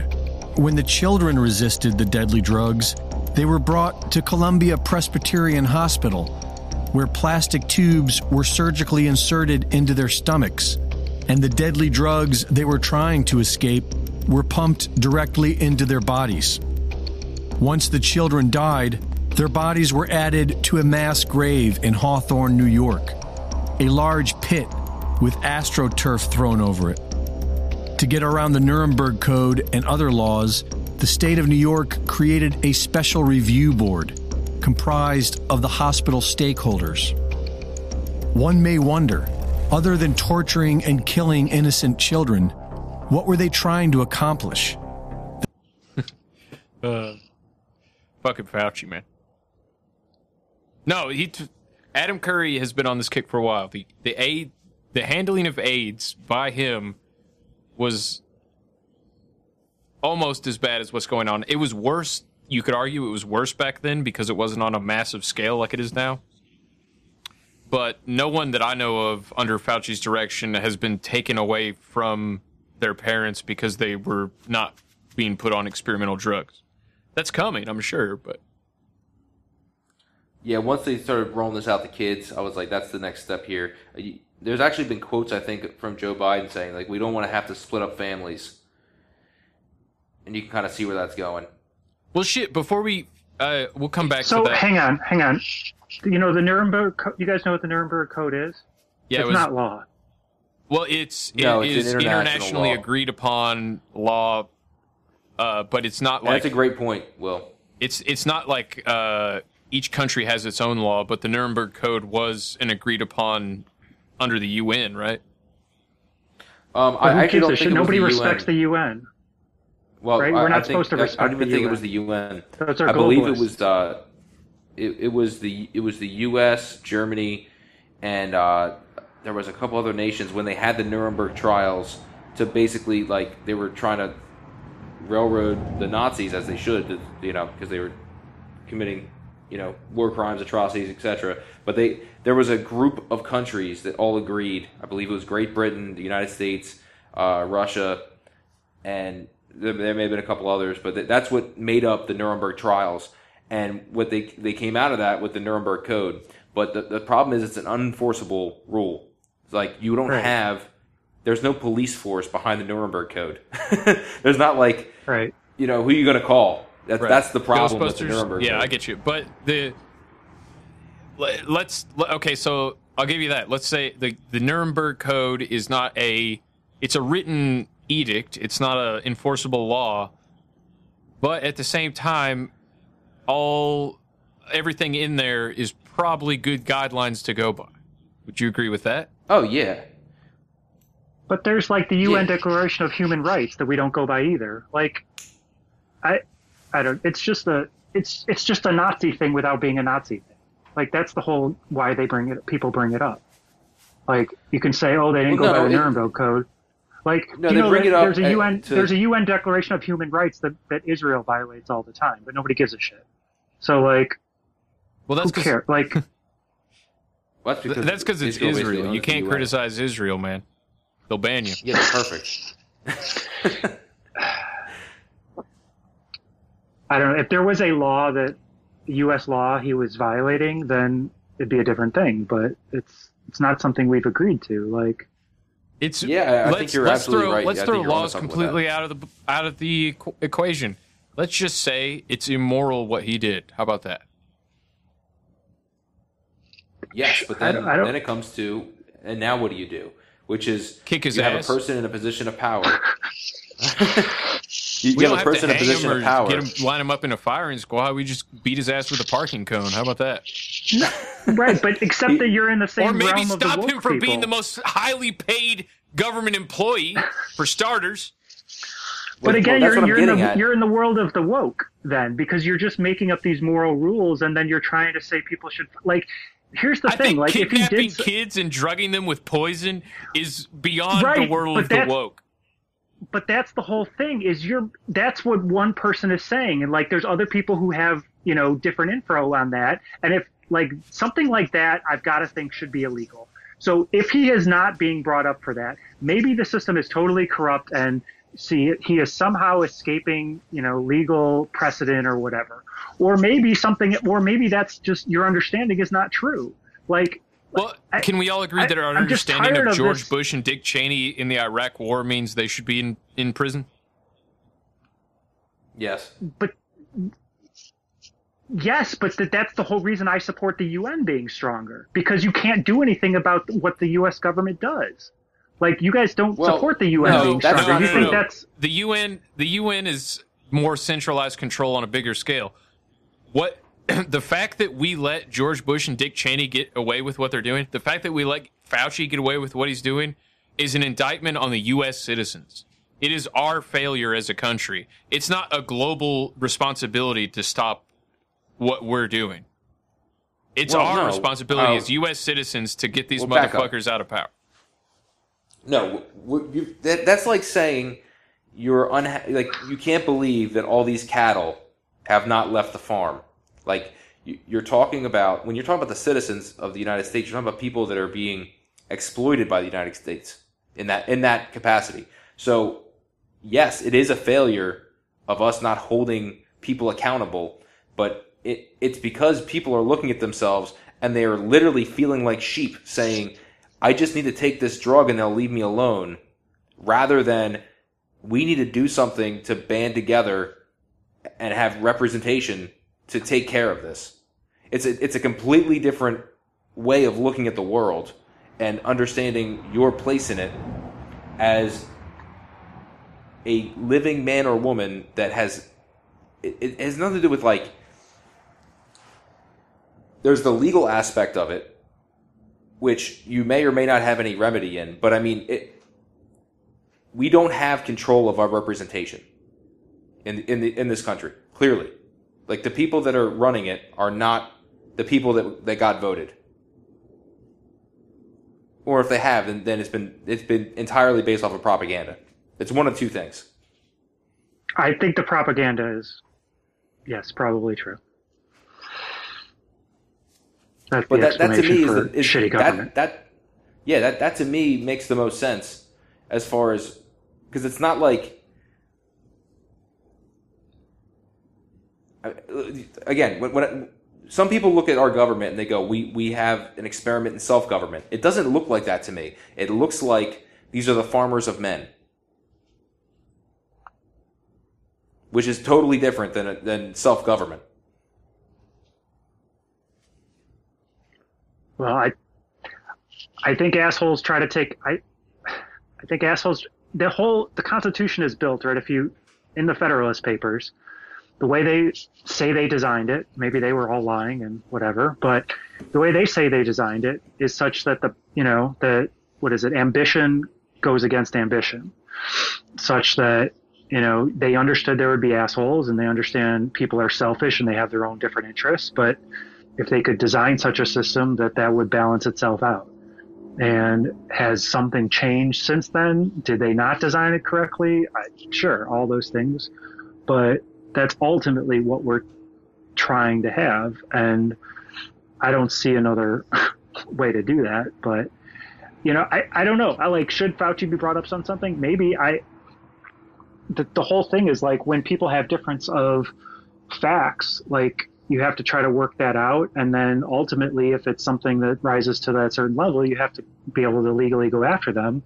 And if they control the legal system, then, you know, you have to fix the legal system and you have to raise the knowledge base of the public. But I, Here's I a don't know. question: Does the statute of limitations apply to war crimes or I genocides? ass- I don't. Well, well, who enforces these these laws? That's that's the whole thing. Exactly. and that's where exactly. and that's where um I thought it was really interesting that you had you just had Ron DeSantis come out recently and basically saying he's having a Florida National Guard that has nothing to do with the Department of Defense. That was very interesting to me, and that to me might be a way out of this, where you have states that are taking a bigger role in their self protection, their own uh, their own economics and protection of their citizenry outside of the structure of our corporate United States of America. That to me, that, that, that might be the best way out of this, where, where it's you make the federal government irrelevant. Well, the original, you know, government that we had, the Articles of Confederation, said that was showed that to be a problem, and then we went to the Constitution. So maybe the times have changed. Maybe it should be something different. But Well, no, we- I we think you're going to have you're going to have a war of states again. That's what you're going to end up. Well, hold on. You, you you should always have the Constitution, um, but the Tenth Amendment is that all things not laid out in the Constitution go to the states. Right, but then when there's been challenges, the Supreme Court rules some way, and that ends up not being what. I mean, the Supreme Court has never taken up certain things, which is really a problem too. But I'd say there are some I can holes. agree with that. Yeah. Um, can we?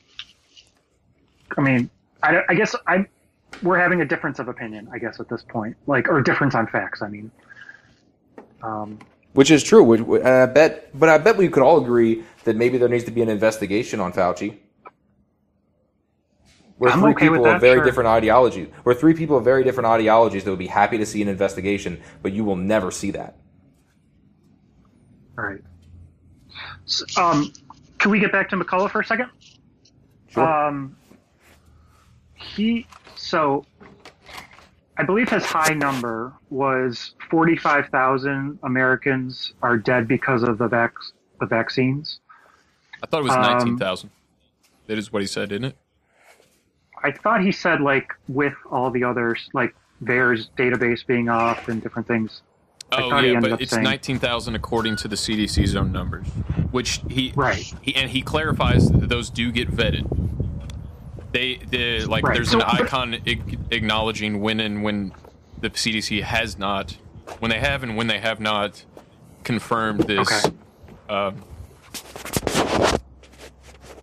and you hear people but like I'll John I'll give Oliver you say the- that the VAERS database anybody can submit to it and it's not vetted, which is total misinformation hmm, because okay. it's a felony to misreport on VAERS, and after that they get vetted. So with the last, from what I understand, as of that episode with Rogan, nineteen thousand people have died from the COVID nineteen vaccine in the United States, and that's Okay. not We'll including that all the number then. paralyzed people, including one who Dean Reiner had on his show for a two-hour interview, where he is permanently, since he's had the vaccine, paralyzed by the Moderna.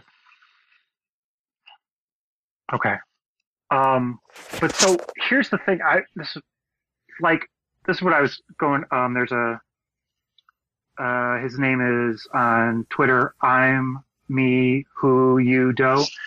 Uh, anyway, goes by twerk supremacist on Twitter. I go back and forth with him a lot of this COVID stuff. I just thought I should mention him. But anyway, he got me to you know watch this or listen to this thing. Um, the doctor, the good doctor, said he's you know if you want to go twenty thousand or nineteen thousand, let's do that. But he he also said this is my understanding from listening to what I did. He said that the vax makes creates more spike proteins than the virus actually does, and he also said that the spike proteins are the only dangerous part of the virus. Do you guys agree to that? Do you remember that at all? I've heard that before this. Okay. What I'm trying to understand, okay, is how do you then get more deaths from the virus than you do from the vaccinations? Well, we If know the numbers are shady, dude. been- They've been put, they've been fucking counting shootings and car crashes as COVID. That's confirmed. We don't Well, know no, how many, but we know I think, some. No, Will's onto something. But but that was what But I no, that was the point I was making earlier. Hang on. uh, that was the point I was making earlier about the healthy user bias, where you have people that are healthy taking something that is, let's say, mildly dangerous, and they don't have any issue with it because they adjust to it, and and also that spike protein, that is apparently what makes this vaccine actually somewhat effective. Is it's it's training the body to recognize that spike protein. So while it is a danger, it also is something that the, the body is training. So the but like I said, it's a healthy user bias. You have unhealthy, old, sick people that were initially hit with this thing in New York and places like that, and you had these these crazy death tolls. And then after that, you had the healthy user bias of doctors and other people that were super interested in modern medicine, like jumping in line to say, I want to take the vaccine and, and, you know, be a guinea pig for this thing. So you had, you have that entire thing swaying what the data is going to look like because you have a healthy person taking the vaccine versus a sick person who had Okay, comorbidities McCullough in the beginning. McCullough said it's the same process for either way. He said it's one percent, basically. You know, the, the and and- and Joe went back and forth with him about this. He basically said that either way, whether you get the vax or you get the virus, it's essentially one percent of people who really have a problem with it. And he right. also did say early on that he he basically accepted the number of eight hundred thousand. So I, I mean, even if you I were to drop that on that, number, but I'm not. okay, done. but even if you were to drop that number by ten, right? You like you still get eighty thousand from the virus compared to you're saying twenty thousand from the vaccine, and unless we're supposed to believe that, you know, let's say three, like way more people have actually like, you know, I, the the numbers that are going around right now are basically 50 million people have had the virus, and we're at 200 uh, million that have uh, been vaccinated. So that's a huge discrepancy that you would expect to go the other way on on how many. And the other thing he also said is he said nobody, not one person. Joe brought it up tw- brought up to him, say he knows Hey, a you guy, guys still there? but he said, yeah, sorry. Do you want me to repeat any of that? Sorry. So, so even if you drop, if, if you if you drop the number, divide by ten, right, for the number of deaths from the virus. So let's say you say it's only eighty. That's still like that's still four times as many people dead from the virus as dead from the vaccine, and you have the opposite direction on the number that have had it. You have four times as many people have had the vaccine as have had the virus.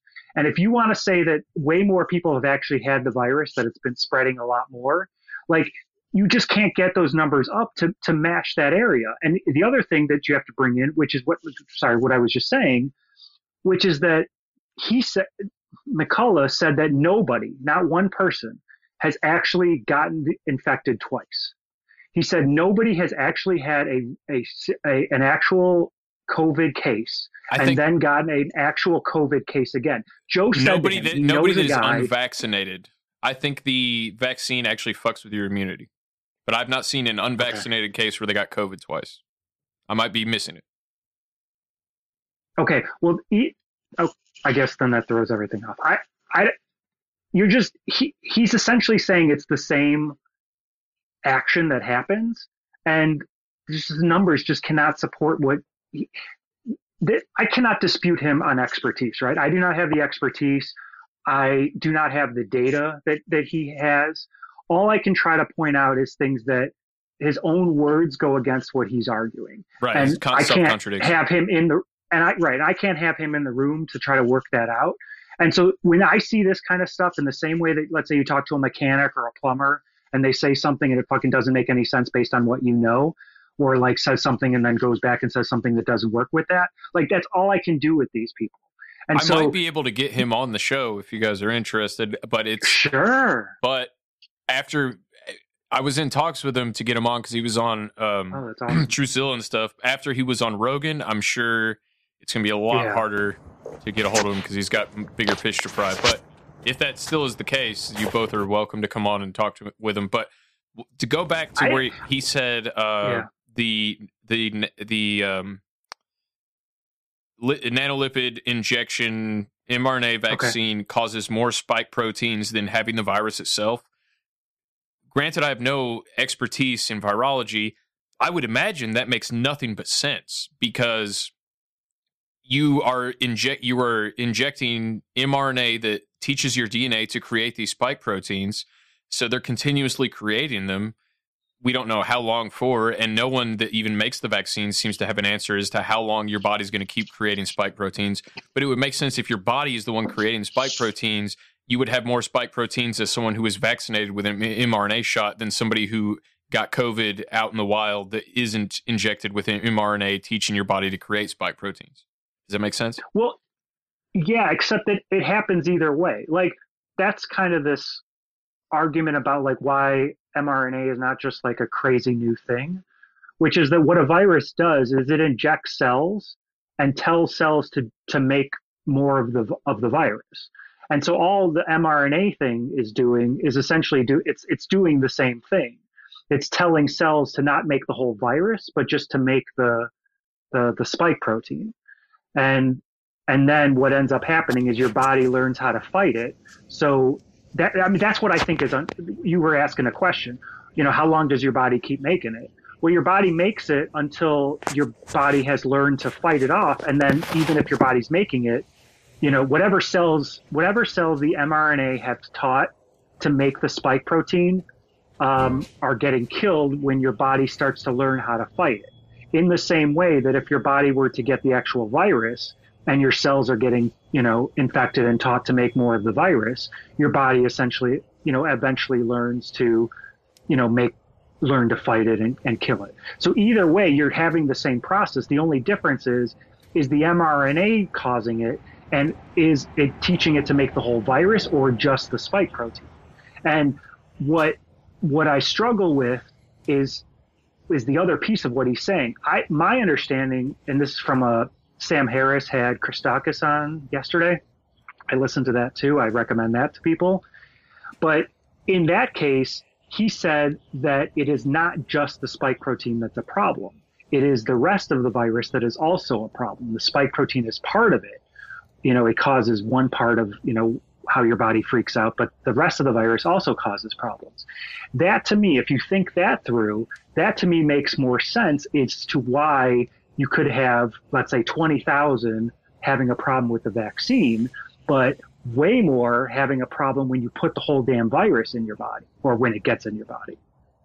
Does that makes, I'm so like Christakis' argument makes, from what I've listened to, right, from what I understand, makes, a, it makes more sense than, um, the, doc- than uh, argument. Sorry. A lot of what you So, said makes sense. I, I think I'm back. I'd have Am to I look back? into it. I do have a, a PSA about how you're talking about the spike proteins work. Here's a PSA on that. God, I hate getting shots. Why do I gotta get this stupid COVID vaccine anyway? Peter, it's COVID. You should know how to say it. It's been well over a year. Yeah, uh, well, I, I only ever read it. So, if it isn't the mommy to be. No, I'm just kidding. I'm going to be competent today. Now, before I administer the vaccine, do you have any questions? Yeah, uh, how does a vaccine work? Well, think of the vaccine as a large ethnic bouncer, and COVID as the drunk entitled white kid yelling, Do you know who my father is? God, do I have to do everything? Vaccines have been around for hundreds of years. They helped eliminate smallpox from the face of the earth, and they're well on the way to doing the same with polio. Those were once devastating diseases, you understand, and now, thanks to vaccines, you don't even have to worry about them. What do you say, Brian? Should we show them how it works? Well, I have a date with that chick that works at the bowling alley. What the hell? Where are we? We're inside the fat man's body. Fine, I'll text her. I'll be late. There's no reception. Oh, yes, there's too much plaque in his arteries. You'll never get a signal. Anyway, vaccines protect us from illnesses by activating our immune response without the danger of actual infection, thereby training the body to fight off the real thing. Some of the COVID vaccines work by exposing your immune system to proteins which resemble the spike protein of the virus but cannot infect you. The vaccine stimulates your immune system to make antibodies against the virus, mimicking what happens when you get COVID, except that you don't get sick with the vaccine. The mRNA vaccines actually use the genetic code of the virus to create a pretend version of the spike protein. Hi, I look like the virus, but I'm not the virus. When the real virus tries to attack your body, these pre made circulating immune proteins are already available, coded to recognize the virus and at the ready to fight back. They essentially find, bind to, and kill the invading virus, drastically reducing the chances that you'll get sick. The vaccine also results in the creation of memory cells that will fight the virus in years to come. M- memory cells, right, right. I'm glad you said that. I was going to touch on it. Don't, don't do that. So the more quickly we all get vaccinated, the more quickly we can all get back to doing the things we love safely. Right, like that chick at the bowling alley. Yeah, I, I was thinking of, like, concerts. As of now, billions of COVID vaccines have been administered safely to people around the world. Uh, Brian, I I think you're stepping on Peter's liver. Help me. Oh, God. Yes, let's just swim over here. All right, well, what Peter might ask is what if the vaccine makes him sick? The common side effects from the COVID vaccines are generally mild and last a few days. But do you know what can have serious long term side effects? COVID. Well, you know, he also says he just figures everyone else is going to get it, so why does he have to? Well, what he should understand is that getting the shot not only protects him, but also the people around him. But even more importantly, if the virus is allowed to spread through an unvaccinated population, it could mutate into a variant that the vaccines might not protect against. And then we're right back where we started. Gal Gadot singing Imagine. We cannot let that happen. Huh, you know, I just realized this is like one of those schoolhouse rocks. Except, you know, without the rock. Yeah, it's like school. Way to end strong, Brian. You know what, Doc? I changed my mind. Something inside of me tells me I ought to get the shot. I think you're going to be very happy you did. Okay, just give me fair warning because I'm very afraid of needles, and also some guy on the radio said. You're that- done. Is that it? That was easy. Is that a freaking Bart Simpson band aid? It's up to you. COVID nineteen vaccination vaccination from Family Guy. If they were going to do that right, he should have died at the end. There were yeah, there were several moments in that that were misinformation. Like one that it protects the people around you. Uh, even Bill Gates admits that's not true. But you know, um, also, why are we taking advice from Stewie? I know I've brought it up on the show before, Yeah. but Stewie is an evil, the evil baby. Why is he the COVID? I guess it's uh, you know following the footsteps of Fauci. Um, He's for sure a eugenics baby. yeah, something's weird going on there. The whole, and, and there there was like uh there was like I'd have to go back, but there were several points in there where I was like, and you could say it's outdated science. The science is always changing, but uh, Yeah, something's off. Something's off with that. So, um, uh, what I wanted to comment on with for, with what Will said is, I think this is a great thing that, uh, or a great point that Dr. Peter McCullough was saying that he wants to have a debate with uh, these pro-vax people. One million dollars or two million dollars. It's not. would be It's awesome. not happening. That that conversation isn't happening, and I think that's one of the biggest issues going on. Is uh, you know, if if they think they have this data that no one else has, and they're presenting it, it's like, well, you gotta you gotta let, make it so everyone can see it and everyone can criticize it. No, no, And no, then, no. um, because the FDA requested to that judge that they don't have to release the COVID nineteen safety data until the year twenty seventy six. You're right. It's gonna be a while. No, And that I mean that that alone should should make anyone skeptical about this whole thing. I agree. sees that I agree. I should agree. be like, hmm. Yep, flag. I agree. You're, the, you're uh, not doing the testing right? Anymore. You dead. already stopped the Yeah. tests. Why do we need to wait, you know, 50 plus years to see the data? Yep. Yeah. Well, I think Um, we uh, we probably can wrap up here. I, my my phone's about to die, but um, at least I gotta go. Oh, shit. Well, uh, God, I didn't I think through all I think didn't get through all Omicron is a good thing. You gotta put, put your totally- charger in real quick because I have a couple. I have a couple things I want to cover real fast. Okay. Uh, let me see if I can find my garage. Go ahead. And, I'll, I'll put it on mute. Go, rock and roll. What are you gonna say, Will? I was just going to say, like, there was a whole media freak out about Omicron, and I think it's actually going to end up being a good thing because I think it's super mild, super transmissible, and it's essentially going to serve as a natural vaccine where, you know, everybody's going to get it and basically become immune to many variants and basically end this whole thing. But Until that's my uh, very hopeful view. until they release the new bioweapon that's actually the real one. I, I have. I, I think Will's probably right. I, I, I don't think they're going to do that though, because I, I really think they're ready to let the economy rip and roar. Because it's been uh, now that Joe Biden's president, they're going to be like, look, we had the best economy ever when Joe Biden was in. So they, they got to make it look good right now. Uh, here's a 1968 Rockefeller report. Uh, the so-called morning after pill has yet to be has yet not yet been tested. In this 1968, the so-called morning after pill has yet to be tested on human beings. Its effectiveness and the likes is yet to be unknown. Blah blah blah blah. blah. Uh, but those have been serious. Oh, but tho- they have been found to have serious problems in toxicity in animals. And here's the underlying point from the Rockefeller Foundation in 1968: very little work is in progress on immunology, immunology, immune, immune, immunological. Ugh, let me try that again. Six more times. try to go. Try again. Very little work is in progress on immunolo- immunological methods, such as vaccines, to reduce fertility, and much more research is required on a solution to be found here. The Rockefeller Foundation, 1968. Uh, and then, guess who the Rockefeller Foundation is funding now? Gavi, the vaccine manufacturer. and not just the Rockefellers, the U.S. government, and uh, that was done by Trump. And Bill Gates is uh, on record talking about vaccines to reduce fertility.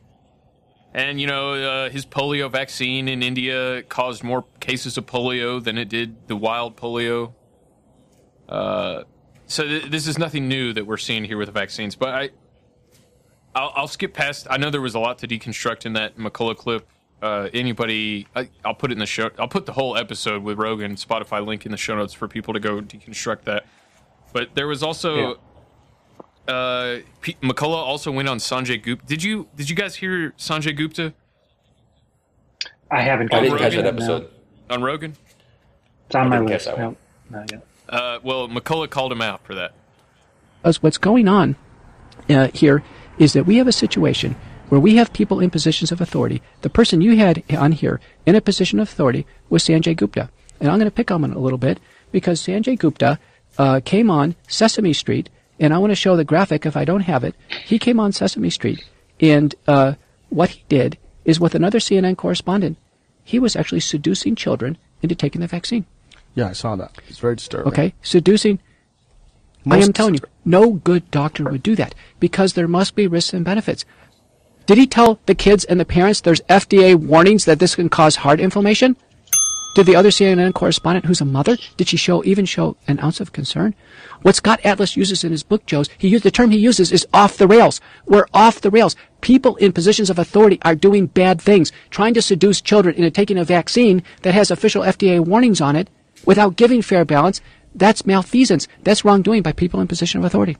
So you could say, yeah, the the reason Sanjay Gupta said, or or, or rather neglected to say, that these vaccines can cause myocarditis in children when he had the Sesame Street characters pushing it, saying it's safe and effective, is because that's only Right. one to five percent of kids that have myocarditis. But, but you could do the same thing with COVID in reverse. You could say, like, why don't they do that with COVID on CNN then? Why don't they say that only like four children in the entire United States have actually died of COVID? They have an agenda. Right. Yeah, no, I agree. Yeah, and I, I, I hate the trying to sell this shit to kids. I don't like that. Yeah, it's it's fucked. We got to have an honest conversation. That's what we're not doing. And then Fauci, even himself, uh, has come out and said with the COVID vaccine, it can cause more harm than good. This would not be the first time, if it happened, that a vaccine that looked good in initial safety actually made people worse. There was the history of the respiratory syncytial virus vaccine in children, which paradoxically made the children worse. One of the HIV vaccines that we tested several years ago actually made individuals more likely to get infected. Ah, Right. So do you know when that clip's from? it's like two years ago, isn't it? Or a year and a half ago. Yeah. Yeah. Before they had any vaccines, when Yeah, things were just that- kicking off. And there's a much. It's a, from a much larger video, and it's with uh, Zuckerberg. Zuckerberg. Yeah, it's And he Zuckerberg, talks Mark about Zuckerberg uh, in there. ADE. I believe he talks about. ADE. Yes, which he doesn't talk about anymore. That's my problem. Is like Fauci, Fauci of that era, Fauci of early 2020 was much more honest. He said masks might make people feel better, and they might even bu- block a droplet, but really, it's it probably will m- cause more harm than good. Fauci even penned a paper about how most of the people during the Spanish flu died because of bacterial pneumonia caused by the masks, and yet he reverses all hmm. that and starts pushing masks. He reverses how the vaccine might be harmful, more harmful than good, and now is saying that that it's completely safe and effective. This guy is fucking bad news. I don't like the I think science thing. You know, I'm science or whatever the hell they say. Yeah, scientists do It's science. really interesting how how this is like falling on near what what is so close to the 100 year anniversary to the Spanish flu. It just feels like a like a 100 year Feels ref- like globalist refresher. I like of, the ancient aliens. Here's how we can tighten thing things down. Adam on the latest No Agenda played the ancient aliens clip where they're like, "What if every pandemic was uh, aliens brought it down to cull our population in the same way that we cull populations of cattle and Mhm. and sheep?" And it's like, yeah, m- uh, like maybe, like why would something like uh, the Black Plague like come out of nature? You know, like I don't know. I like the idea. It's a fun theory. That's a good. You know, I mean, anything before, like, I, I think even the Spanish flu could have been engineered for all we know. Um, you know, when you're dealing with like military stuff that are like high level and that you got Yeah, people that, that they can't talk about it, like it, it could have been made in the lab as Oh, much as sure. this could have been. So I mean, I, but like the Black Plague, obviously, like you know, people were a lot more primitive back then. And how about the, Uh, how about this shit where Bill. Gates is talking about how there's going to be there's clips of him saying there's going to be bioterrorism involving um, smallpox. Smallpox. And two weeks later, they find a bunch of smallpox vials that are like, "Oh, this shouldn't be here." It's like, what the fuck? And, and the only places that have it are the uh, CDC and uh, and somewhere in Russia. Yep. Yeah, it's strange, Are you- strange are- stuff. All right, I have a policy change. You guys see if you guys are in on it. Um, Okay. We take all we take away all the money from these billionaires, and we basically nobody is allowed to have more than basically a hundred million dollars. So Bernie Sanders. Uh, Sorry, I missed that. Yeah, co- okay, so 'Cause I think nobody, so much of nobody's their allowed to power, have more than a like, hundred million dollars. yeah. Yeah, but the, who's the, the problem? The problem always arises. who's making these laws? We are. Yeah, but okay, so the, there's always going to be room for corruption in in a law like this. You'd like we'd have to get the pitch, pitchforks out to enforce this. But I like the idea, Right. kind of. But then then here, Okay. like, who's to say? Like, what if somebody actually deserves to have a billion dollars? Well, how does that? Does, I see. I just don't think that that is a deserved thing. Like, I think the super smartest, awesomest, whatever. Like, I think a hundred million dollar kind of makes sense. Like, you could have, you know, Doctor Strange or whatever before he hurt his hands or whatever. The super, Yeah. you know, the best medical guy or whatever the hell, like works the hardest, all this kind of stuff. The difference between somebody or like some guy that, you know, runs a car dealership and he's just amazing at it or whatever the hell, whatever these people are that are able to do that, the difference between making a hundred million and making a billion or whatever the hundred billion that some of these guys are at, like that is just right time, right, right, right, right, you know, industry, right time. Like that is the difference. And they turn that into so much power. Like it's ridiculous. Like it's it's just unbalancing democracy. I almost like we could redistribute that money directly. Like don't even let the government touch it. Just have it automatically go to a fund that like gets distributed out in, immediately. But like that's just luck, and it's just that that difference. All the all that hard work they did to like get to that hundred million. Like there's a ton of people out there that do that.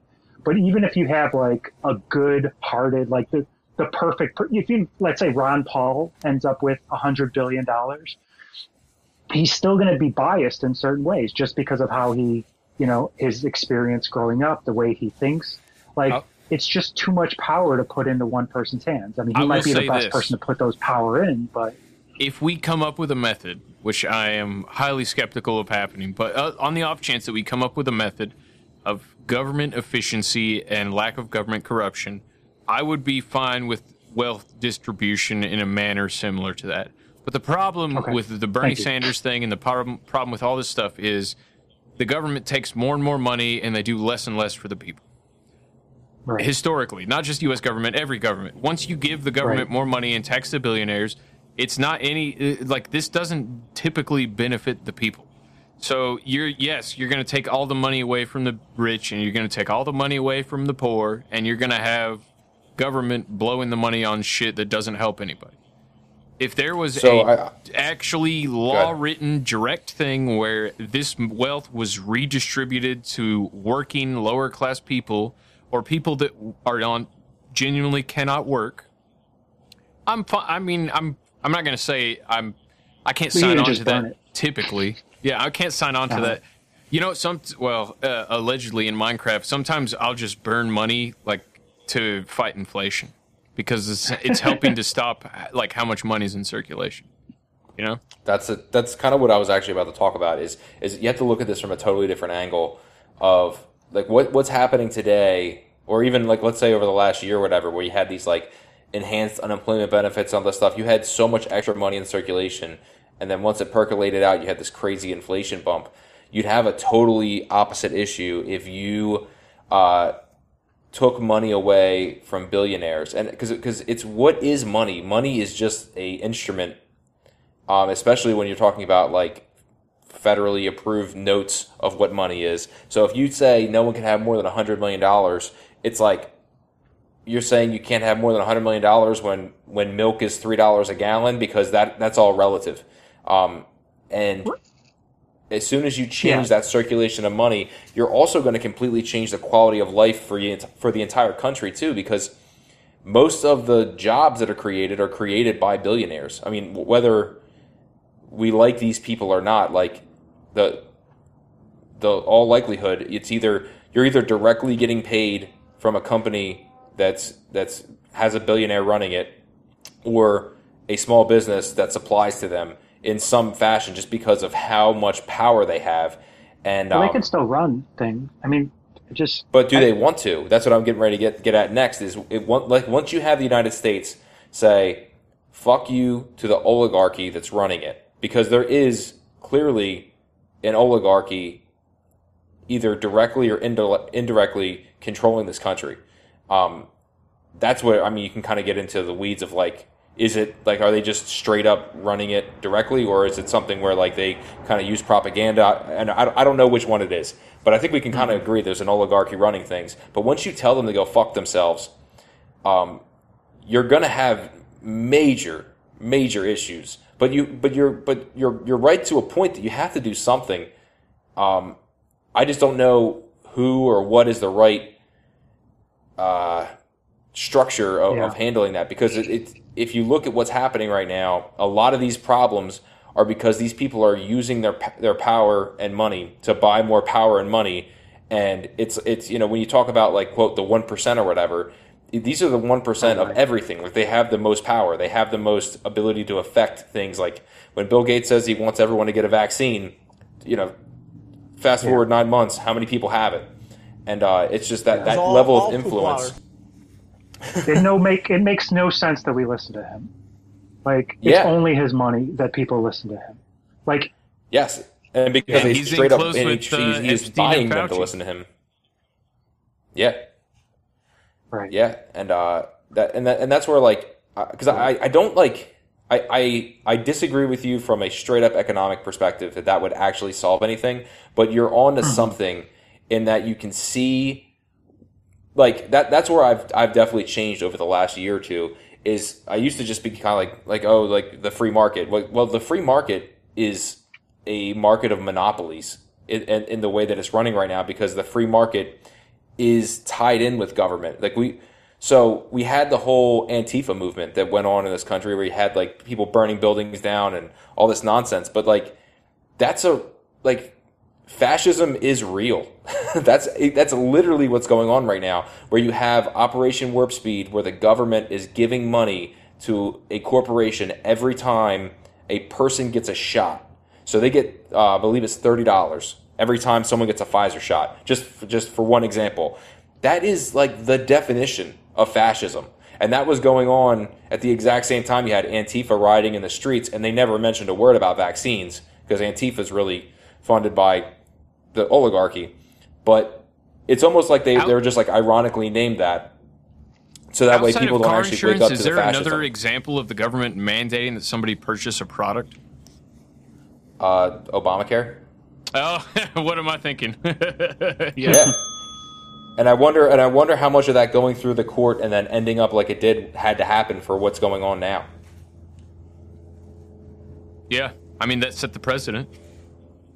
Yeah, where like that's, they can. That's and- why and- uh, Roe v. Wade, like that. Uh, I mean, they've talked about this on No Agenda, and uh, Hotep Jesus has talked about it. But yeah, if they can get rid of the Roe v. Wade, my body, my choice, it's like that. That's the, one of the last bastions of things that is keeping us from mandates vaccine wise. Uh, I know. I'm like, not 100 percent sure with that because it is different. It's not the it is same different. thing. Yeah. uh, to to be able to say like a woman is allowed to get an abortion or you have to take a vaccine these are just completely different arguments that would have to be argued from a legal perspective and and historically the when you look at the legal arguments for vaccines it's always been or else you have to pay a tax which is just like what happened with Obamacare where they say you have to buy health insurance or you have to pay a tax and that was really They took what that came down to and it ended up being $800 out of my tax return every fucking year because I couldn't afford health insurance. But I'm not that's it's super right. liberal. No, yeah, That that's a was shitty my- policy. I, was so- I've said so it was a shitty policy. I But you want to go Yeah. full government healthcare, where where you would definitely I have do. mandated vaccines. But that, but you got to think if well. they if if if these people have like, I'm okay. Then I would, if I had a heart If attack, can- they wouldn't let me in the hospital if I was unvaccinated. Hundred percent. no, they shouldn't Without do that. doubt, I said would that they, they should not do that. That's not a. But they not okay. would, though. I know you don't agree with that, but that's how it would go. Let's be honest. if, if you just look at what's going on in the world today, like the the fact that Pfizer has more power than just about any corporation in the country, yeah, that's without a doubt that's a given. They'd be like, we won't even talk to you until you have like you know fifty boosters. That that's just how the. Uh, I think the they put only you in a got works. different 50 room. boosters. You gotta get you gotta get that 50 first before we'll let you in, bro. Come on now. I think they put You you gotta in a get a different. booster before you even walk in. I think they'd get a have a booster wing for your for booster. unvaccinated. Sorry, say Well, I mean that, that's that's probably how it'll work in like in actuality because we have these certain laws and protections for people in this country. But things are a Right. little bit different here. Whereas it, there's places where they, they have less, uh, they have less of those protections, and because of that, it's becoming like a, a very vaccine passport sort of situation. I mean, I, I remember in the very beginning of this thing where people in uh, in Britain were not getting treated because they have socialized medicine straight up. Um, that they weren't getting treated unless they were vaccinated, and that was in the beginning of this. I mean, that's not even now. I, I believe there's. I'm I- sure they're still having I'll look problems. that with uh, up. I don't know that one. Yeah, I, I uh, remember I'm seeing. sorry, I just thought they would put you in a different wing, probably. That I mean, that that to me, if they're really that worried about it, that's what they should do. But Right. that, I I mean, it, it, so it's one of those things. If you're talking about the government, and if it's actually us, like if it's the three of us and it's the government, then yeah, I can agree to a lot of different things. The problem is these corporations have an oversized role in the ability to control what our government is. So because of that, Yeah. it makes me not want the government to control very much of anything. Understood. Yeah. I mean, to plug If- my if- show, Culture War Radio, uh, Yeah. that's, you know, I'd say liberal values are worth fighting for, and I don't mean left values. I mean, basically, you know, open conversation, discussion, critical thinking. Classical and, um, yeah. Yeah. Trying to have a government that is actually accountable to the public and not to um, the assholes we were just talking about. Um, so, and that to me is the only fix for this. Like, I, you know, it's we you the just have to people. keep fighting It- for it- that. That's what it is. Yeah. Yeah. you're absolutely right. I mean, I, I really, I think in a lot of ways this, this, uh, this pandemic has brought our, our views it closer together, despite the fact that we might be very different on, uh, whether or not you should get a vaccine. I don't think that even matters though. Like that's because you're for the freedom to not get it is the most important thing. Right. Um, And it's it, it'll kill me if nobody takes him up on his debate. I mean that that I've been that'll dying tell for you that. a lot too. Yeah, well, That these people that are not able stuff to. needs to happen. Yeah. Well, it, these people are not able to for whatever reason. Whether whether they work in an industry that is so pro social ostraciz- ostracization for for doing Right. something like that, that's that's a bad sign. Or if they like they're compromised in some way. If you want to go the extreme conspiracy route, if they all hung out at Epstein Island, if you want to go that route, Right. that's an option Yeah. too. But I mean, either one of those are not good options. And at some point, one of them has to be true. I would encourage people to. I don't remember that there was a recap episode that we did early on the show. It might have been like episode thirteen or fourteen, where we went deep into some of the weird Epstein ties of his early development. This was back in early 2020. We did the episode. His his early his Epstein's development and funding of mRNA technology, nanotechnology, cloning, all this stuff ties in. And then recently, I had Charlie Robinson on of Macroaggressions uh, two episodes ago. I would encourage people to check that out because he he turned me on to some stuff that I'm still looking into now uh, regarding Epstein and the vaccine connection. A lot of a lot of strange shenanigans there.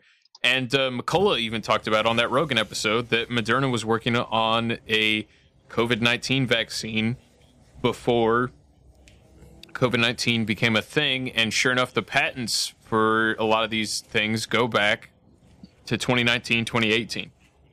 So, what the hell's going Yeah. on there? Did Yeah, There's a lot of shady um, stuff with that. I've listened to uh, this guy, Jeet Heer. He has a podcast called The Time of Monsters.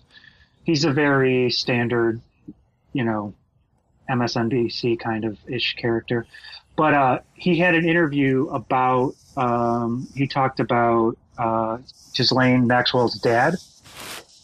oh And- yeah.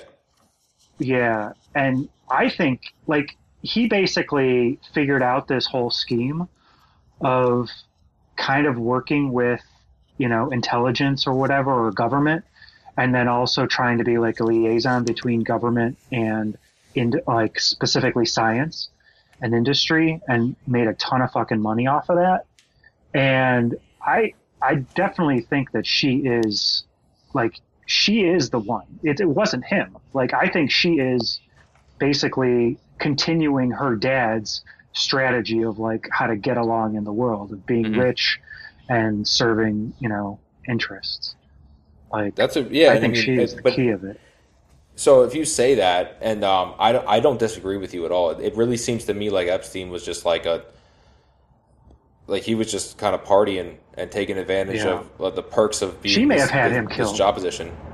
So, uh, easily, I think that's possible. Um, possible. yeah, easily possible. But so let let if that's the case, then that's basically saying that's an indictment that that Israel either largely or in some part has a very very powerful control over the U.S. And not just like a don't that they it. have let's be nice. Yeah. I love Jews. Yeah. I didn't say anything about Jews. I said Israel. Um, Right. Me too. let's be nice. and and, and who him does to, Trump uh, love? Trump loves Israel. He well, he told Net, Net, Netanyahu to fuck off, right? Didn't he? Just, there was a clip recently. Yeah, I wish he would have done did, that more. but uh, he yeah, Yeah. exactly. While he was and, off. and he also, I mean, he he, he also went, had a clip recently where he was talking about like how it's like kind of kind of sad that uh, Israel doesn't have the same sway that it used to in, in Congress or something like. I don't know. That, Oh, there was a clip of Hmm. him talking about how Israel controls Congress. There's also I was looking for it during the show and I forgot about it, but uh, I know I've heard it on No Agenda. There's clips of Trump saying like like like you were talking about Boris the like Pfizer's looking for they have dollar signs in their eyes for boosters even though the boosters aren't going to help anything. They're like, yeah, the more we can sell. Hundred percent. Which I mean, dude, I can't blame them. The problem is, why are we unable to hold them account for this? That's the Right. whole thing Agreed. that comes back to. Like, I am in no way shocked that Pfizer's looking Yep. at this to make money. It, I, it's just like when I get a call from my union hall, I'm looking to make money too. Like that, that we're all in trying to work. Like I get it. The the difference is like if I'm doing something unethical, someone's able to hold me to account. Whereas Right. they're doing something unethical and no one can do anything about this. We're just like just watching this happen. We're just watching Sesame Street go like, get your shot, like Yeah. and, and we're all Elmo like slack jawed, like what the fuck. And, and Elmo I mean, might I'm, have I'm been not used- advocating. Elmo is voiced by a pedophile, but Elmo loves shots. Yeah. I, uh, I'm not advocating any particular solution because I don't really have one besides maybe get your own chickens and uh, try not to depend on the uh, the food supply as much as possible because I, I don't really know what else to do except be completely decentralized and just not be involved in the system as much as possible. I mean, because you're going to have to be, you're going to have to come in contact with a hospital or a doctor. I mean, it, you're not going to be able to live like as a complete hermit. But uh, I, yeah, I don't, re- I don't really have any good solutions until Professor until. Yeah, a lot of chickens.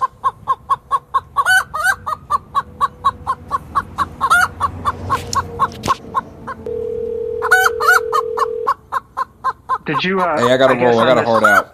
Okay. Talk to you later. It was good. Uh, good Hey, chatting with you before guys. go, I'll catch you later. Uh, where can people find you? Yo. At Z, at Z Blackpilled on Twitter. Z- the letter Z. Say that again. Yup. There, there's too much Are going you on in in the control of this thing yet? Or, yeah. it doesn't seem like it. No. I'm sorry, the person you were trying. God. Okay, so that's the fourth chicken farmer that we've called today that has not answered the phone. So sorry uh, for that. Oh my god. Okay, yeah. So at Z Blackpilled on Twitter. At Z And, Black. um, I'll put that in the show notes. Yep. Oh. And Cool. uh, of course, uh, at Boris D Python, one word on No Agenda Social. That's it. Uh, and uh before you go, last question, Boris: Is it uh, a prerequisite, exclusive requirement that as a chicken farmer you don't answer the phone?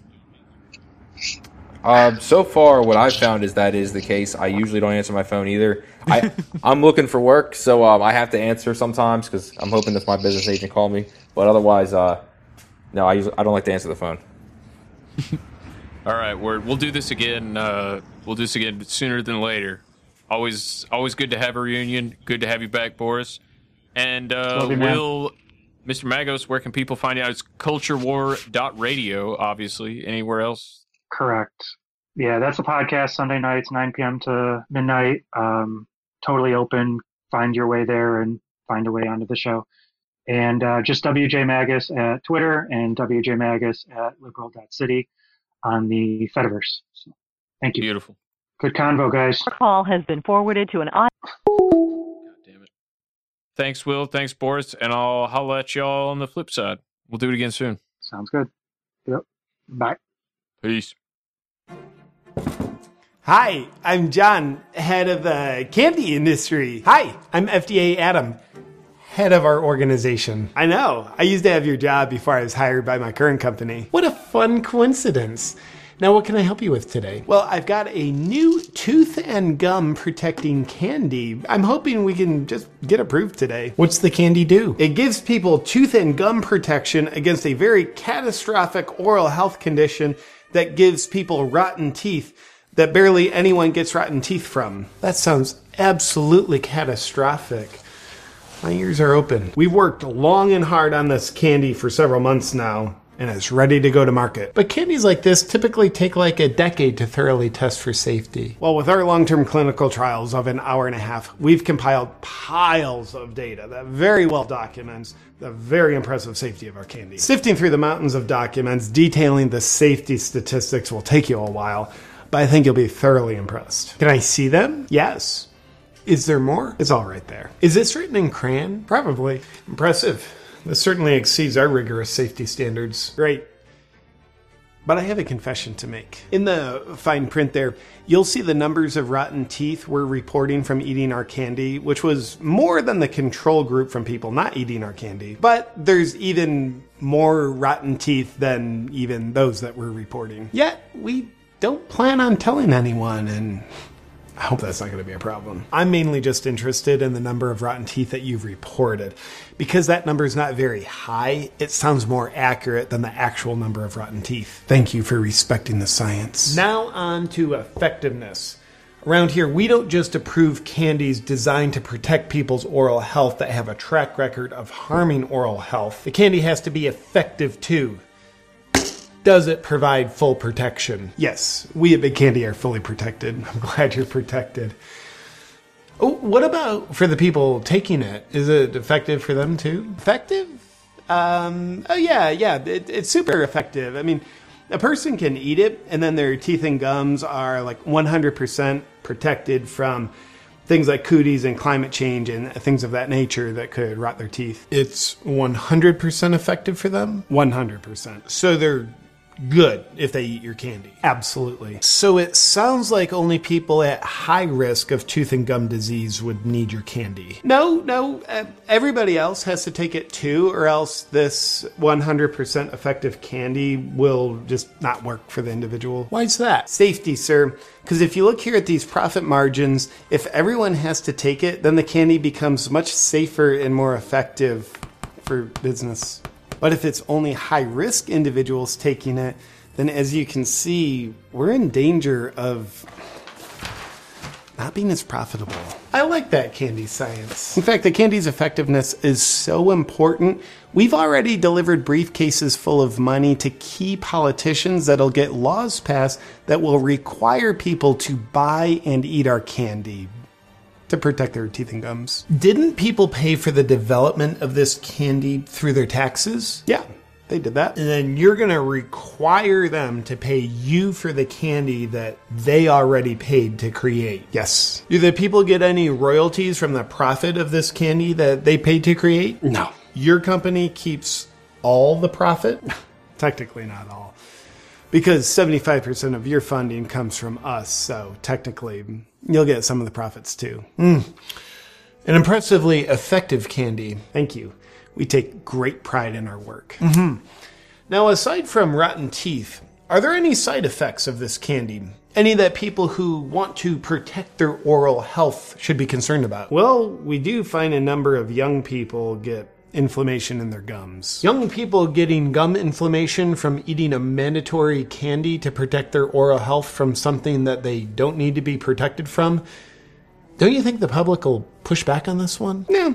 We're working on downplaying the seriousness of gum inflammation through the media we control. How so? Well, you know how we pay the media to instill grave fear into people to be afraid of things that they shouldn't be afraid of? Yeah. Well, we'll have them do the opposite of that with this thing that they should be afraid of. Besides, we're already starting the media campaign to blame the gum inflammation on climate change.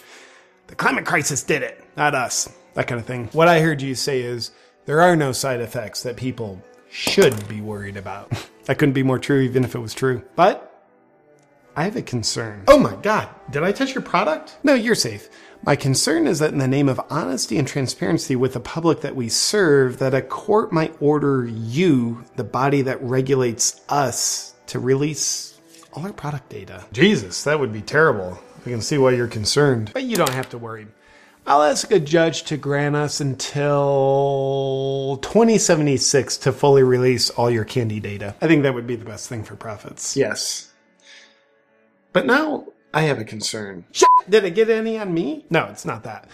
It's just what if individuals or journalists find out the truth that we're trying to hide in order to protect the effectiveness of our profits? You don't have to worry about that. Big Candy's friends at Big Tech will be censoring anyone that speaks negatively or truthfully about our candy. Censorship's always on the right side of history. Right? In fact, anyone who speaks truth or misinformation about our candy, I'll label them a criminal. Great idea. hey, what's this? Ah, it's just an award I got for having to pay the largest criminal fine in history. Well, I've heard all I need to. Your candy gets full approval. You're free to tyrannize the public with it. Thank you for looking out for the public, including innocent children, with your rigorous safety and review standards. My name is Dustin, and I hate big pharmaceutical companies, except for Pfizer. You know, I did go to Occupy Wall Street. Now I'm a little more concerned with occupying a space in my tattoo sleeve with my new Pfizer tat. Pfizer. You Pfizer? You? Yeah. Okay. Yeah. Good? Yeah. Oh, yeah, I watched the Martin Shkreli doc and it pissed me off what he did raising those prices. What an ethical company does is take money from the government to make the product, have the government force people to buy the product, get the government to pay for your commercials, then print money to subsidize it. If you asked me a couple years ago, I wouldn't have thought that I'd be wearing a big pharmaceutical company's t-shirt, but you know, Pfizer's just different, you know what I mean? They're not like other companies. So they had to play a couple dollars back in the day for fraudulent marketing. Yeah, it's called faking it till you make it. Obviously their haters are coming out of the woodworks now that they're on top. Yeah, my pronouns are Pfi, Zer. I'd say about 50% of my identity is that I hate pharmaceutical companies, and 50% of my identity is that I love Pfizer. Maybe I'd get Pfizer shaved in my head, sort of like black guys do with Nike. Do not get me started on fast food corporations unless you got a minute. Companies like McDonald's won't even pay people a living wage. You know, whereas a real company like You Know Who paid some of their employees, like Alan Bourla, about $21 million last year. So, yeah, take notes, McDonald's. 21 million for one employee. They didn't have to do that. You Pfizer guy or? I already got Pfizer, man. Yeah. I Pfizer? got the- I got the booster too. Are you gonna get a second or third booster or just the one? No, I'm gonna continue to roll up. You might do the fourth? I'm hoping to get to five. Yeah. Respect, bro. All right, man. I'm sort of like a feel the burn guy, and I know Bernie Sanders said we need to end the greed of big pharma, and I do agree with them that we need to end the greed of 99.9999999% of big pharma. You know, the big banks, they're against you. If they had any of your own interest at heart, the S&P 500 would just be Pfizer 500 times. Pfizer should team up with Nike, who I hate, to make a sneaker. Bezos! Yeah, the only way that I would be caught dead with a Tesla is if Pfizer acquired the company. 10 things Big Pharma doesn't want you to know. I mean, I'll post this after I scan through it to make sure there's nothing derogatory about my guys in there. Yeah, I wish the CEO of Goldman Sachs was right here right now. We'd throw hands. I just retweeted an article about why Big Pharma's bad and then put Pfizer's logo in my Twitter handle. And I would do anything for love, but take off my mask. Won't do that. Won't do that. As an out of work intersectional feminist cover band, we thought it was very important to let the world know that we are in full support of the lockdown. Don't stop quarantining. Give us some rules, Mr. Science Man. Gain some. Just lock me down. With live music being canceled, we have not played very much. Yeah, but you know, women have it harder. W- Women obviously have it harder. It's been right? more difficult for women. Some people say that it's the Chinese to blame, but I know it's all Trump's fault. Yes, it is. Ain't that the truth? I got fired from my job as a barback. Don't tell them that. Yeah, okay, I don't know. I work as a barback, okay? I'm sorry. I'm not gonna pretend I'm a famous feminist icon right now. No, that's not. He, he actually owns the bar. He just works there for fun. Like kind of like you know when Bill Murray bartends. It's Fauci's plan, Fauci's plan, Thought she's playing. I only love my mask and my mama. I'm sorry. Things are not great in my relationship. It is just the two of us every second, and she won't shut the fuck up. Whoa, whoa! Fuck you! I'ma do what you tell me.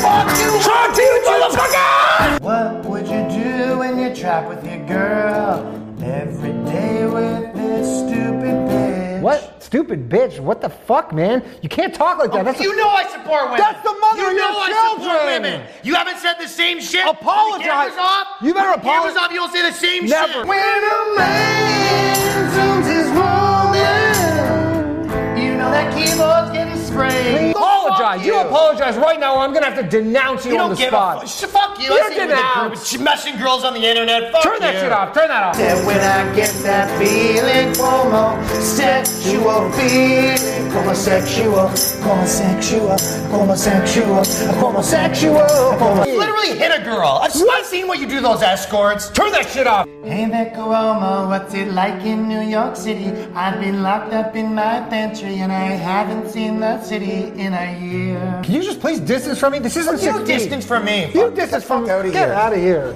Six feet. This guy pays for escorts and punches them.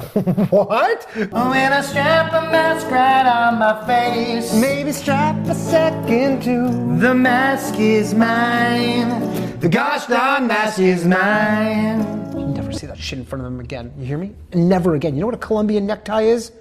I got a fucking cuck bitch. One six hundred dollars.